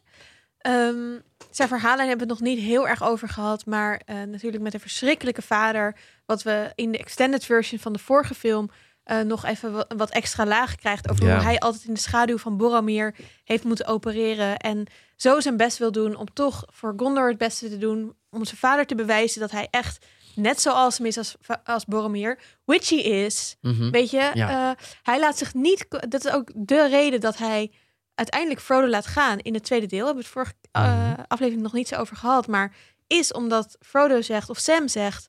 eh Boromir wilde de ring voor zichzelf pakken. En dat is uiteindelijk eh, ehm, eh, niet gelukt. Maar dat, dat is wel uiteindelijk waardoor hij basically bijna is gestorven. Omdat hij ook daardoor zich zo schuldig voelde. En dat is waarom Faramir besluit, ik ga dat niet doen. Ik moet niet die fout maken. En ik wil de, de betere persoon zijn eigenlijk. En ehm, ja, ik vind het gewoon echt een, een, een heel vet personage. Wat nog best wel veel ruimte krijgt. Ook in de niet-extended Ja. versions. Ja, vind ik ook. Eh, ik ben heel blij dat hij het overleeft. Ik ben heel blij dat hij met Eowyn gaat trouwen. Of in ieder geval, zij staan naast elkaar in die, in die buigscène. Alsof ze elkaar hebben gevonden. En Ja, in het boek is dat veel stel. uitgebreider. Ja. In het boek is het een enorm verhaal. Ja? Houses of elkaar Healing ontmoeten en- in de Houses of Healing. Omdat ze allebei Oh. gewond zijn. En dan liggen ze, liggen ze in, volgens mij in kamers naast elkaar. Niet in bedden naast Mannen en vrouwen kan natuurlijk niet. Eh, maar ze liggen dus in kamers naast elkaar. En, en, ze, en ze ontmoeten elkaar door volgens mij bij een wandeling in de tuin. Ik kijk even naar Sikker, misschien Mhm. weet jij het. En, en, en, en er ontstaat daar een klik. En in, de, in het boek gaat dat maar door. Ja. Eh, maar dat is dus wel mooi. Daar zie je die verbindenis echt groeien. En in de film is het ineens zo. Ja, hebben ze. Nou, Ja. Maar ik vind het toch logisch of zo. Het is niet dat ik Ja. denk, hoezo zijn die twee bij elkaar? Nou, ik zou ze en hoe mooie verbindingen zit tussen Gondor en Rohan. Mhm. Nou, Ja, oh, goed over nagedacht. Zeker. En tussen twee dolende zielen, die natuurlijk de Ja. hele film hebben gevochten voor erkenning en voor. Precies. Hè, dat De is schaduw eh, van anderen. Precies. Maar wat is Eh, nog de rol van Faramir naar deze film? Sorry, er is een nieuwe king in town. Nee, maar ja, eh, Nou ja, de oude stadhouders van Oranje hebben toch ook allerlei leuke functies gekregen toen ons koningshuis misschien terugkeerde kan hij als. Gilead gaan heropbouwen. Ja, En dan de bijvoorbeeld. baas worden. Of Vind ik wel een leuke taak. Of gewoon een villa op het platteland. Ja, lekker met paarden. maar lekker heel lekker- Paardenfokkerij, prima. Ja. Vet chill. Hij heeft wel genoeg gedaan. Ik denk dat ik denk, ik zie hem niet als een. Hij was een ambitieuze eh, kapitein natuurlijk om zijn, om zijn vader te pleasen. Maar die vader is nu toch weg. Er is een nieuwe koning. Ik denk dat uh, Vermeer denkt: weet je, jongens, the good life is beginning Hij is, right een beetje, now. Hij is een beetje de Ned Star van Gondor, weet je wel. Gewoon de tweede broer die eigenlijk allemaal geen macht wilde en zo. En die nu uit Ja. zijn zin krijgt misschien Ja. wel. Die acteur is ook gecast. eh, mede omdat hij zo Boromir Ja. op, eh, hoe heet het Oh. lijkt. Ja. Sean Bean. Ja, Oh. Wat sneu. Maar Oh, ik vind, hem ook best leuk. Ja, dat vind ik echt wat zielig om te horen eigenlijk. Of- Ja. Dat Mede. Als het geen slechte acteur was, was hij Nee. waarschijnlijk niet gecast. David Wenham is En het. om zijn eh, ogen, ongetwijfeld. Ja, Ja, puppy Van eyes. die puppy Ja. eyes. dat zo schattig kan kijken. Weet je wie er ook schattig kan kijken? Sam. Oh ja. Weet je, het is, het ligt echt, het is een, echt wel een open deur, denk ik. Maar ik vind Sam niet zo van de hele trilogie, want daar heb ik de afgelopen aflevering al over, over gehad. Maar van deze film, de, eh, is echt mijn favoriete personage. En niet omdat hij eigenlijk het verhaal draagt. Dus hij draagt Frodo, zoals Gijs het net al zei. Maar hij draagt ook het verhaal en zorgt dat het uit, tot een einde wordt gebracht. Maar ik hou vooral van zijn optimisme. Dus hij heeft, wat ik zei vorige keer al, van dat bakje zout met die kruiden. Hij bewaart brood, rantsoenen voor de terugweg. Dat vind ik heel vet. En wat ik ook heel vet aan hem vind, is dat hij eigenlijk, terwijl ehm, we hadden het over het vertrouwen van Frodo in Gollum. En, en, en de onrust die, in, die, die Gollum in die relatie stookt. En dat Sam eigenlijk toch denkt, ik ga verder. Weet je, het kan allemaal zo zijn. Die Gollum is vergif. Zo, zag, zo ziet hij hem ook. En die ring is vergif. Maar ik ga door, want hij heeft me echt nodig. Uiteindelijk. En dat hij dat dus ook doet. En het toppunt is die scène in die toren inderdaad. Dat hij net doet alsof hij een heel groot monster is. En met schaduwen en zo. Dus ik, Ja. daarom hou ik van Sam. En hij is ook zo puur. Hè? Als, als, Ja. als, als, het, als die ring erin gegooid is en ze liggen samen op die steen. Dan, dan zie je dat Frodo is blij dat hij de gauw weer kan zien en voelen. Dus dat hij zijn zintuigen Ja. weer terug heeft. En Sam is eigenlijk gewoon heel verdrietig. Omdat hij zich realiseert dat zijn leven voorbij is. En hij, Ja. hij- hoe heet ze ook alweer? Eh, Ja, want hoe leuk is zijn einde? Ja, met Rosie, Rose. Rosie. Ja. hij mist Ja. Rosie, ja. Het is ook een van mijn favoriete dingen van de eindes. Ja, Ja. dat is heel leuk dat dat Gijs ook wel een beetje op. Sam lijkt eigenlijk. Vinden jullie? Oh, dit is... eh, Is dat je wel eerder overkomen? Eh, Nee, nee, nee. Ben Woldering zeggen ze altijd. Ed Sheeran komt wel eens voorbij. Maar Sam heb ik nog niet eerder gehoord. Sharon. Maar de- ik denk dat waar. vergelijkingen nu op Twitter gaan, eh, gaan. Dankjewel. Oké. Alsjeblieft. Ja, maar ik vind het wel een compliment trouwens. Hoewel Sam natuurlijk een beetje aan de mollige kant is. Maar eh, ik vind, dat ben ik langzamerhand ook aan het worden. Dus misschien... Ja. Laten we maar snel door. We zetten een foto in de show notes, mensen. Zal, zal ik die van mij nog even doen? Doe dat. Doe dat. Gandalf, boom, there it is. Hoppa, No. tuurlijk, Ik realiseerde me dat hij gewoon nog niet geweest was. Dus ik dacht, bam, die Was gooi ik nog niet geweest? Nee, je had het in het Wow. eerste draaiboek ooit gezegd. There, I claim dit. Bam. Ja, En toen heb ik hem laten lopen. Maar de vraag is natuurlijk, welke Gandalf? Ja, Ja. dat is een hele goede vraag. Before or after? Kijk, wij doen deze personage dan wel per film. En in Ah. deze film is hij natuurlijk wel echt keihard Gandalf the White. En, maar wat hij niet verleert is, is, dat hij al die levenslessen kan delen met mensen. Dus in dit Dat geval hij 24.000 jaar oud is. Ja, death is just another path. Wat ik zo, zeg maar, ik vind dat vechten wat, wat Ian McKellen doet, maar prima. Maar het beetje, überhaupt het hele vechten rond Minas Tirith vind ik ongeloofwaardig. Die Gondor-mannetjes, die zijn met één eh, druk op de knop, eh, gaan die uit. En, eh, en hij staat een beetje als een soort trillende twister met zo'n stok heen en weer te gaan. Ik vind juist, de, de- hij, hij wordt ingezet om op die hele bange momenten, die hele spannende momenten, Ja. een bepaald soort rust in te stellen. En, zo van, eh, en hij, hij weet ook altijd net even iets van tevoren van oké. dit is, deze shit is nu aan. Nu, dit, nu zijn we dit aan het doen. Of nu gaat er dit gebeuren. Hij heeft een bepaald soort heel intuïtieve manier van, van werken. En die, die straalt een hele fijne rust uit. Dus je hebt zo van, we've got the white wizard. It's got to count for something. Ja. Want dit is, ja, dit is gewoon je baken van hoop. Maar, we hebben het de vorige keer ook al gehad, hij is niet almachtig. En eh, dat is ook hier weer niet zo. Want hij, in de extended DVD version zelfs, wordt ook zijn staf gebroken. Hè? Mhm. Door de Witch Ja. King. Dat, dat vind ik dus extra leuk. Want hij moet een. Want je ziet op een gegeven moment dat die Denethor, hè, dat hij die een map geeft en zo. eh, maar dat doet hij met een. eh, een Bezem. Nee, dat het staat bij de deur. Bezem. hij, doet die, hij doet de meterkast open, pakt een bezem. Nee, hij pakt zo'n zo'n lange speer van een van de Oh, ja. guards of the Citadel. Die pakt hij af. En die, daarmee mapt hij hem er dan, dan, dan weer af.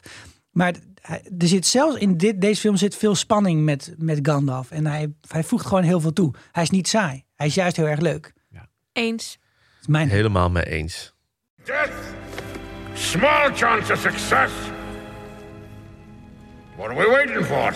Dan gaan we mee naar een fun fact holiday. Yes. Het laatste rondje om nog eventjes al je weetjes over de Lord of the Rings en specifiek Return of the King te spuien. Wat wil jij delen met ons, Sander? Ik wil eerst even gaan luisteren nog naar iemand. Oh, My master, Sauron the Great, bids thee welcome.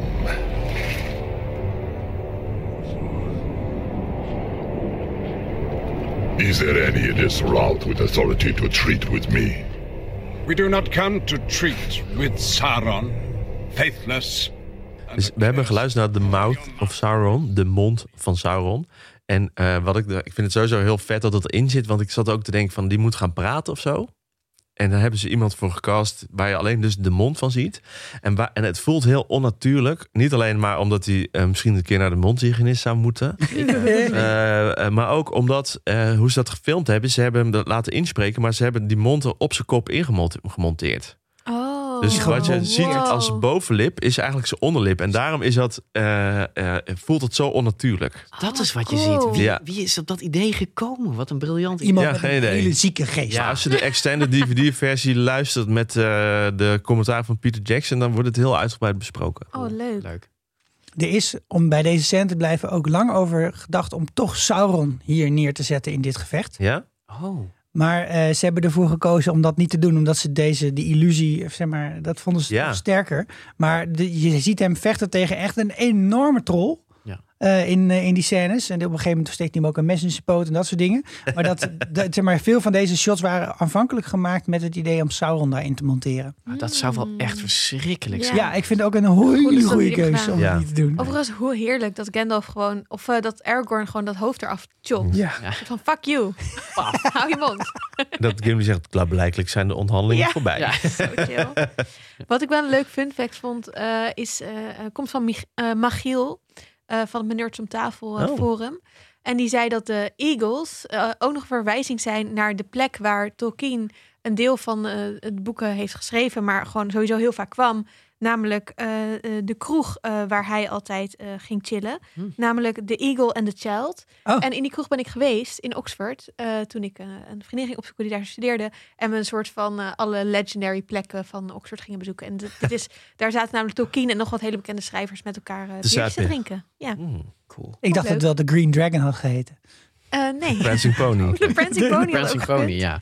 Mag ik nog één, mag ik één klein vraagje stellen die hier misschien bij hoort? Want wat mij dus opvalt, vlak bij die scènes waar jullie het nu over hebben, is op een gegeven moment stort alles in. Dan is die, die ring erin gekeild. Ja. En, dan, dan, en dan stort alles letterlijk in. Hè? Dus dan eh, rond, de- rond, rond die poort verdwijnen die orklegers, verdwijnen in een ravijn. De, de, de aarde opent zich. En ehm, dat, die aarde opent zich precies waar alle orks staan. En blijft dus overeind precies waar alle menselijke en Mhm. elfen en dwergenlegers staan. Totally weird. Nou, Heel vreemd. hoe, hoe dan? En hoe is de zijn, ze, goedheid van hen. en hoe zijn ze weer thuisgekomen? Want dan stonden ze daar op zo'n eiland omringd met ravijnen. Eagles. Ja. Eagles. Eagles. Een luchtbrug. Ik vermoed dat ze aanvankelijk een andere keuze in hun hoofd hadden. Namelijk gewoon dat alle orks dood neer zouden vallen. Ja. Maar Ja. ik kan wel twee redenen bedenken om dat niet te doen. A, het is vrij luguber. Oh, oh nee, oh nee, dat zou eh, de rest van de films zijn helemaal Ja. niet. Zoals hetzelfde als dat de Night King wordt gedood. Dat al die whites in Game of Thrones gewoon neerpleuren. Ja, Ja. nou ja, en, en dat waarschijnlijk hadden die er genoeg tijd tussen zitten met een andere film waarin zo'nzelfde concept zit, namelijk in Star Wars Episode 1 The Phantom Menace, Mm. als ze dat droidleger uitschakelen. Oh ja. Dus dan, dan, dan vallen die allemaal ineens stil. En misschien Star dat ze Wars gewoon ooit. geen zin hadden om daar te veel op te lijken. Want dan zouden ze het ver- verwijt kunnen krijgen van jullie kunnen niet eens hè, Ja. iets nieuws bedenken. Maar er is hier volgens mij wel een logistiek probleem ontstaan. Want ik, ik moet dat misschien nog een keer in eh, drie keer vertraagd terugkijken. Maar volgens mij valt gewoon de hele grond om alle mensen weg. Ja, dat, Ja, dat zei ik net. Hoe ja. komen ze weer weg? Luchtbrug. Luchtbrug, ja toch adelaars. Ja. Nee, maar ze hebben de White Wizard bij hen. Ja. Dus sowieso, ja. die zorgt ervoor kapot, dat, die doet zo'n soort van ding om hen heen, zodat zij veilig blijven. En die tovert gewoon een brug. Ja. Ik vind het wel leuk dat jij de films inderdaad helemaal doortrekt in je eigen verbeelding. Mensen ja. die krijgen andere eindes, Nou, ik- krijgen nieuwe levens en dit soort dingen. De, Ik denk wel dat hier Precies, heel veel fanfiction over Is gemaakt is. ontkend, is ook niet bevestigd. Oké. Nee, wacht. Didn't happen on screen. Zie dit nou, wel een Esther's hoofd. Ja, wij, wij, wij zijn begonnen als Game of Thrones podcast. Hè, dus wij hebben wel hele hoge standaarden. Ja. Dat Ja. wel echt Ja. op het scherm dood zijn gegaan. Ja, maar we hebben ook best wel veel in die laatste seizoenen moeten bedenken. Oh, maar dit zat vast waarschijnlijk eigenlijk zo. Ja. Omdat het zo ruk was. En dat werd elke aflevering erger. Ja, Ja, precies.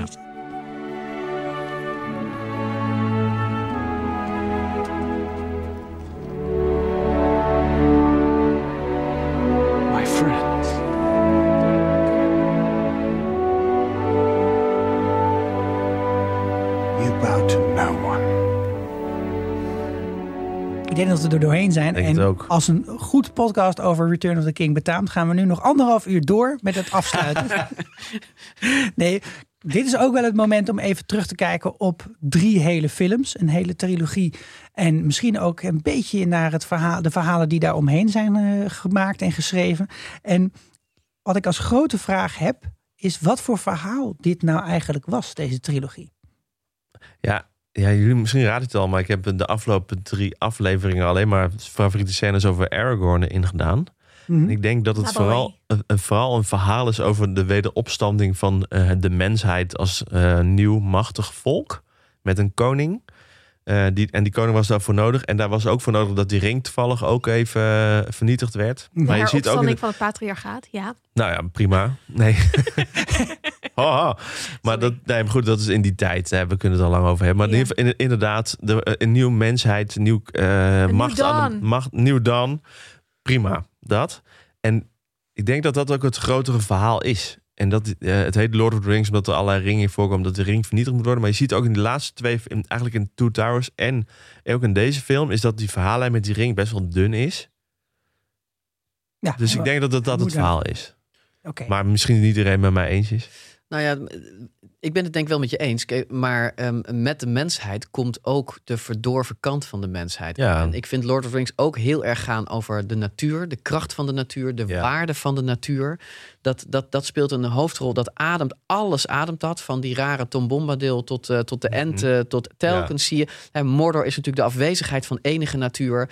Ehm, de gauw die in het boek vernietigd eh, wordt, die wordt Ja. vernietigd door menselijke krachten met fabrieken en organisaties en eh, bureaucratie en dat soort dingen.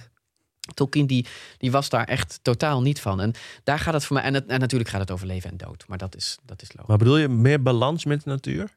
Ja, Tol- eh, volgens mij eh, Tolkien verlangde naar een traditionele samenleving met, met groene heuvels, waar natuur een hele belangrijke Ja. rol speelt. En, eh, en het hele boek ademt die geest van Tolkien. En, en ik vind de films die hebben dat wel goed overgenomen. Ja, en het is ook wij- verval. Hè? Dus je gaat, ook in deze film zitten heel erg dingen die er al stonden. Die helemaal, eh, die, die, helemaal weg zijn, kapot gemaakt, overgenomen zijn. En dat doe, de, de, de, het feit dat ze, de, eh, dat ze Isengard ook zo ongelooflijk verkrachten. Ja. Dat is precies zo'n voorbeeld van, ja, dat was dus heel mooi. Een hele mooie tuin met een, met een muur eromheen. En nu kijken ze wat ervan is geworden. Maar het is dus, gaat dus voor mij ook echt over de geboorte van een nieuwe koning. En daarom is het dus ook wel echt een kerstverhaal. Ja, there you go. Hoppa. Komen we weer. Lekker. Ik ga volgend jaar echt serieus mijn best doen. Ik beloof het jullie fijn. plechtig. Het staat Ik tape. vond eh, dat Arco in de vorige aflevering ook echt een mooie analogie had. Dat eigenlijk het ook gaat over het leven. Dus dat het eerste deel is het begin en de hoop en de geboorte. En dan heb je een soort van de midlife crisis in deel 2.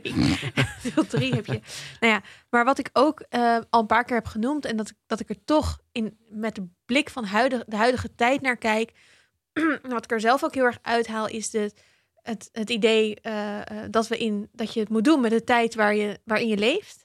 En dat, je, dat er altijd hoop is. En dat je je niet moet laten ehm, bring, bring you down, even hoe je dat in het Nederlands, maar op je kop laten zitten. Ja, door de omstandigheden. En dat je moet proberen, denk ik, of in ieder geval dat, dat kan je er misschien een beetje uithalen om altijd toch het goede te doen en te blijven geloven in het goede en dat je kan dat de mensheid he- hier dan kan overwinnen van het kwaad. En ja, dat, is- dat, dat zit voor mij heel erg in deze films, in het boek.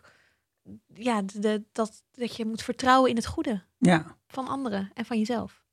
Ja. Kerstgedachten. Misschien nog op een wat minder verhaalniveau is dit voor mij ook wel echt een reisverhaal. Een journey. Die hele, journey. zeg maar, wat, wat het heel goed weet te vangen. En die momenten, dat, ja, die, die- maar die momenten dat je, dat je op een nieuwe plek komt en dan helemaal thrilled bent dat je op een nieuwe plek bent. En dat is iets wat we misschien de afgelopen jaren niet zo heel veel hebben gehad, omdat in vakantie gaan niet zo heel makkelijk was.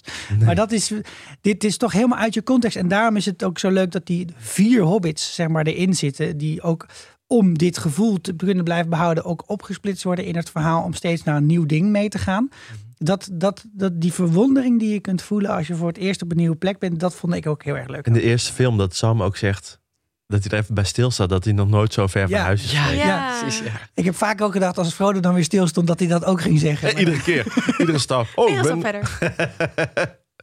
vijf en een half uur extended mensen, Ja. de fellowship. Moeten we Ja. dan nog even hebben over de, de Hobbit? De trilogie die niet genoemd zou worden. Ja? Ja, laten we het daar wel even over hebben. Even kort, even kort. Dus Wat? je bedoelt waar ze eigenlijk het tegenovergestelde hebben gedaan. Dus dat ze van eh, drie boeken hebben ze hier echt fucking lange films gemaakt. Hebben ze van het allerdunste boek drie hele lange films gemaakt. Ja.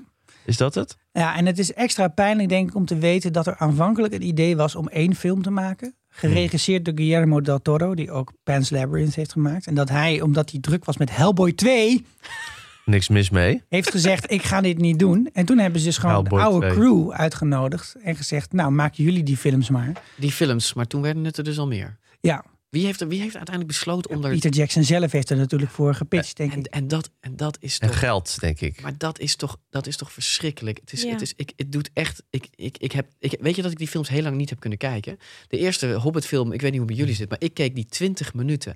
Na 20, en ik bedoel, I'm a fan. Ja, En na 20 minuten heb ik die film gewoon afgezet, omdat ik het niet aan kon zien. Ja, ik heb mij steeds elke keer weer naar de, naar de, de, De bioscoop, Bioscoop gesleept. bioscoop gesleept. Ik, ben, ik heb ze allemaal gezien. En ik heb daarna, ze zijn altijd met kerst. Daarna heb ik zelf voor mezelf elk jaar een soort blogje geschreven op toen nog mijn WordPressje. Om al die frustratie die erin zat er weer uit te schrijven. maar wat ik zeg maar, misschien nog, oké, je spreidt het uit. Er zijn ook nog wel verhalen uit de Silmarillion die je kunt vertellen over de White Council. Er zijn eigenlijk zo in retrospect nog best wel wat dingen die je kunt doen.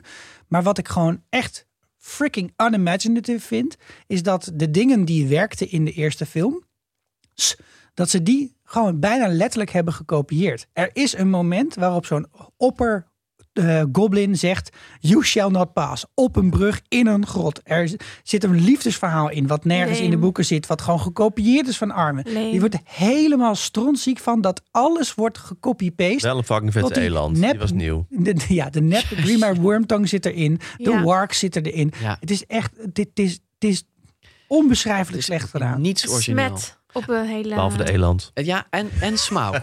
ik vind, Ja. ik vind Smaug, Oh, Smaug en de discussie, Benedict. dat daar... Mm. Oh, die zijn wel doorgekeken. Ja, maar ik ben. Ik, nou, oh, het echte verhaal is: ik heb toen gestopt. Ik heb het jaren niet gekeken. En ik ben het met mijn kinderen laatst gaan kijken. Mhm. Omdat, eh, omdat ja, dat gewoon leuke films zijn. Toen dacht ik: my god, ze hebben, niet, ze hebben die lading niet. Laten we maar gewoon gaan kijken. Ja, Ja, ik vond het verschrikkelijk. Ja. Maar ik kwam bij bij Smaug. Toen dacht ik: oké, dit, dit element, Ja. dit is mooi. Nou, Goed op gedaan. zich, de, dus Martin Freeman die Bilbo speelt, samen met Andy Serkis als Gollum, Mhm. die scène zelf En Stephen Fry is niet hartstikke goed. ook leuk. Ja. Echt ongelooflijk goed uitgevoerd. Is, eh, is Ja. klein en groot acteren door elkaar heen. Dus die, die scène die kan ik zo aanzetten. Daar kan ik echt van genieten. Hetzelfde inderdaad met, eh, ja, met Benedict Hambersnatch. Ja. En eh, als Smaug samen met Ja. Bilbo. Dat, is- dat is inderdaad ook echt heel goed gedaan. Ja. En die, en die draak is ook heel realistisch. Ja. Maar zeg maar, ja, sorry, ook Stephen Fry, Sander. Maar dit, ik, hij had zich hier niet voor moeten lenen. Nee, maar het was, hij deed het wel goed. Want hij is dan de, hij is die, die, die corrupte eh, burgemeester Koning van dat drijvende ja. stad. Ja, het is Hey, allemaal maar- zo jammer. duurt veel Zullen we het op een positieve noot eindigen op deze nieuwjaarsdag, mensen? Want ik ben het helemaal met jullie eens hoor. Ik bedoel, Nee, is- je hebt gelijk. We hebben echt drie keer een vette podcast opgenomen over hoe episch deze films zijn. Ja. En dan bedoel ik de, de Lord of the Rings trilogie en niet de Hobbit. en jullie hebben tussendoor onze mening wel geproefd. Ja, maar, Maar even, laten we op de positieve noot eindigen. Want ik zou het zo jammer vinden dat we eindigen met eh Bash op de Hobbit. Wat meer dan terecht. Maar misschien moeten we dan daar voor vrienden van de show een eh, extra edit voor maken of zo. dat zou helemaal kapot Zou ik naar willen luisteren gewoon. Ja, wil- Anderhalf uur lang best helemaal. Ja. Ik wil best een keer drie kwartier ranten op de Hobbits hoor. Dus als jullie dat leuk vinden, dan maken we die aflevering vriend van. Show Ja. ook laat weten. Ja, maar er komt nog iets aan, hè? Want Ja. eh, eh, eh, een van de redenen, het 20 jaar in- nu na, na de eerste film, dus dat is een goede reden om dit te doen en de kerstfilm.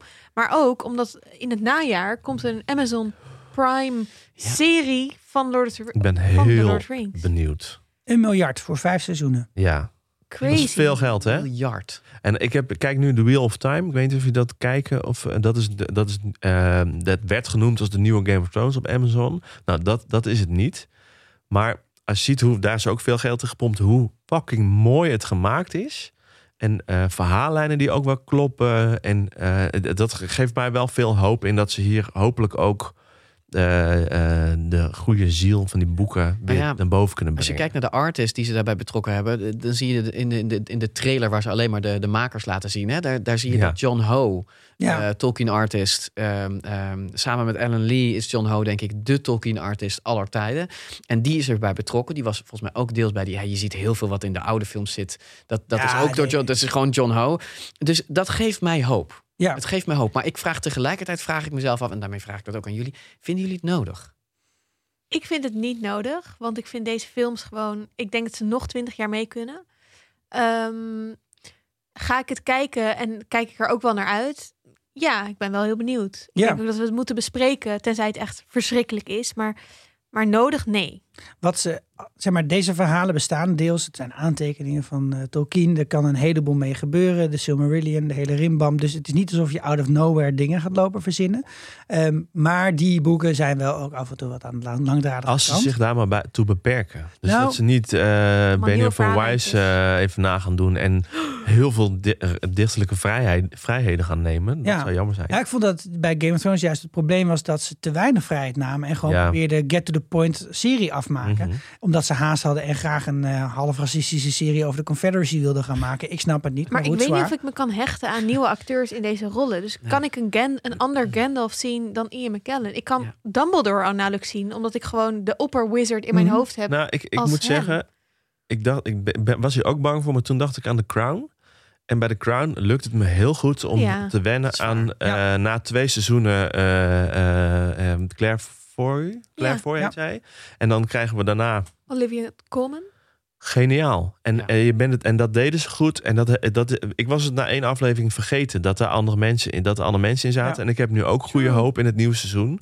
Waarvan ik had gedacht dat het afgelopen november uitkwam. Dus ik heb alle vier seizoenen gekeken. En toen was ik teleurgesteld, want het komt pas in Ja. 2022. Maar Ja. goed, de, ik heb wel goede hoop dat als ze het goed doen, Lena Bohem Carter. dat we dan ook af kunnen, afscheid Ja. kunnen nemen. En, en, en Van goed deze doen betekent hier denk ik Oh, nee. eh, dat je je realiseert dat Tolkien het heeft geschreven als van een gouden, gouden tijd, een zilveren tijd, een bronzen Ja. eh, tijdperk. En dat, dat Lotter eigenlijk in het bronzen tijdperk zit. Dus dat, dat de mensen belangrijker zijn. Ja. En ook op een bepaalde manier de verhaallijn gaat over corruptie en dat soort dingen. Dus je moet voor als je met elfen en Númenóreans gaat werken, moet je naar een iets hoger eh, plan gaan. Je moet gaan naar iets andere wezens, andere, andere gebruiken. En dan Ja. zou je denk ik best wel heel goed een insluimerend kwaad kunnen tekenen en dat laten rustig Maar aan ze gaan laten dus inkoken. niet het verhaal doen van de Lord of the Rings films. Ze gaan andere verhalen doen. Dat is wel wat ik ervan heb begrepen, ja. Oké, dat vind ik We gaan echt Fijn. naar een is ander tof, toch? tijdperk. Ja, in dat deze wereld. cool. En het leuke is ook dat je dan jouw uh, Sikko, jou Osgiliath kan zien. Hè? Want, Precies. eh, want dat is dan een grote pinnacle of civilization. En Osgiliath gaat ook zwaar belegerd worden.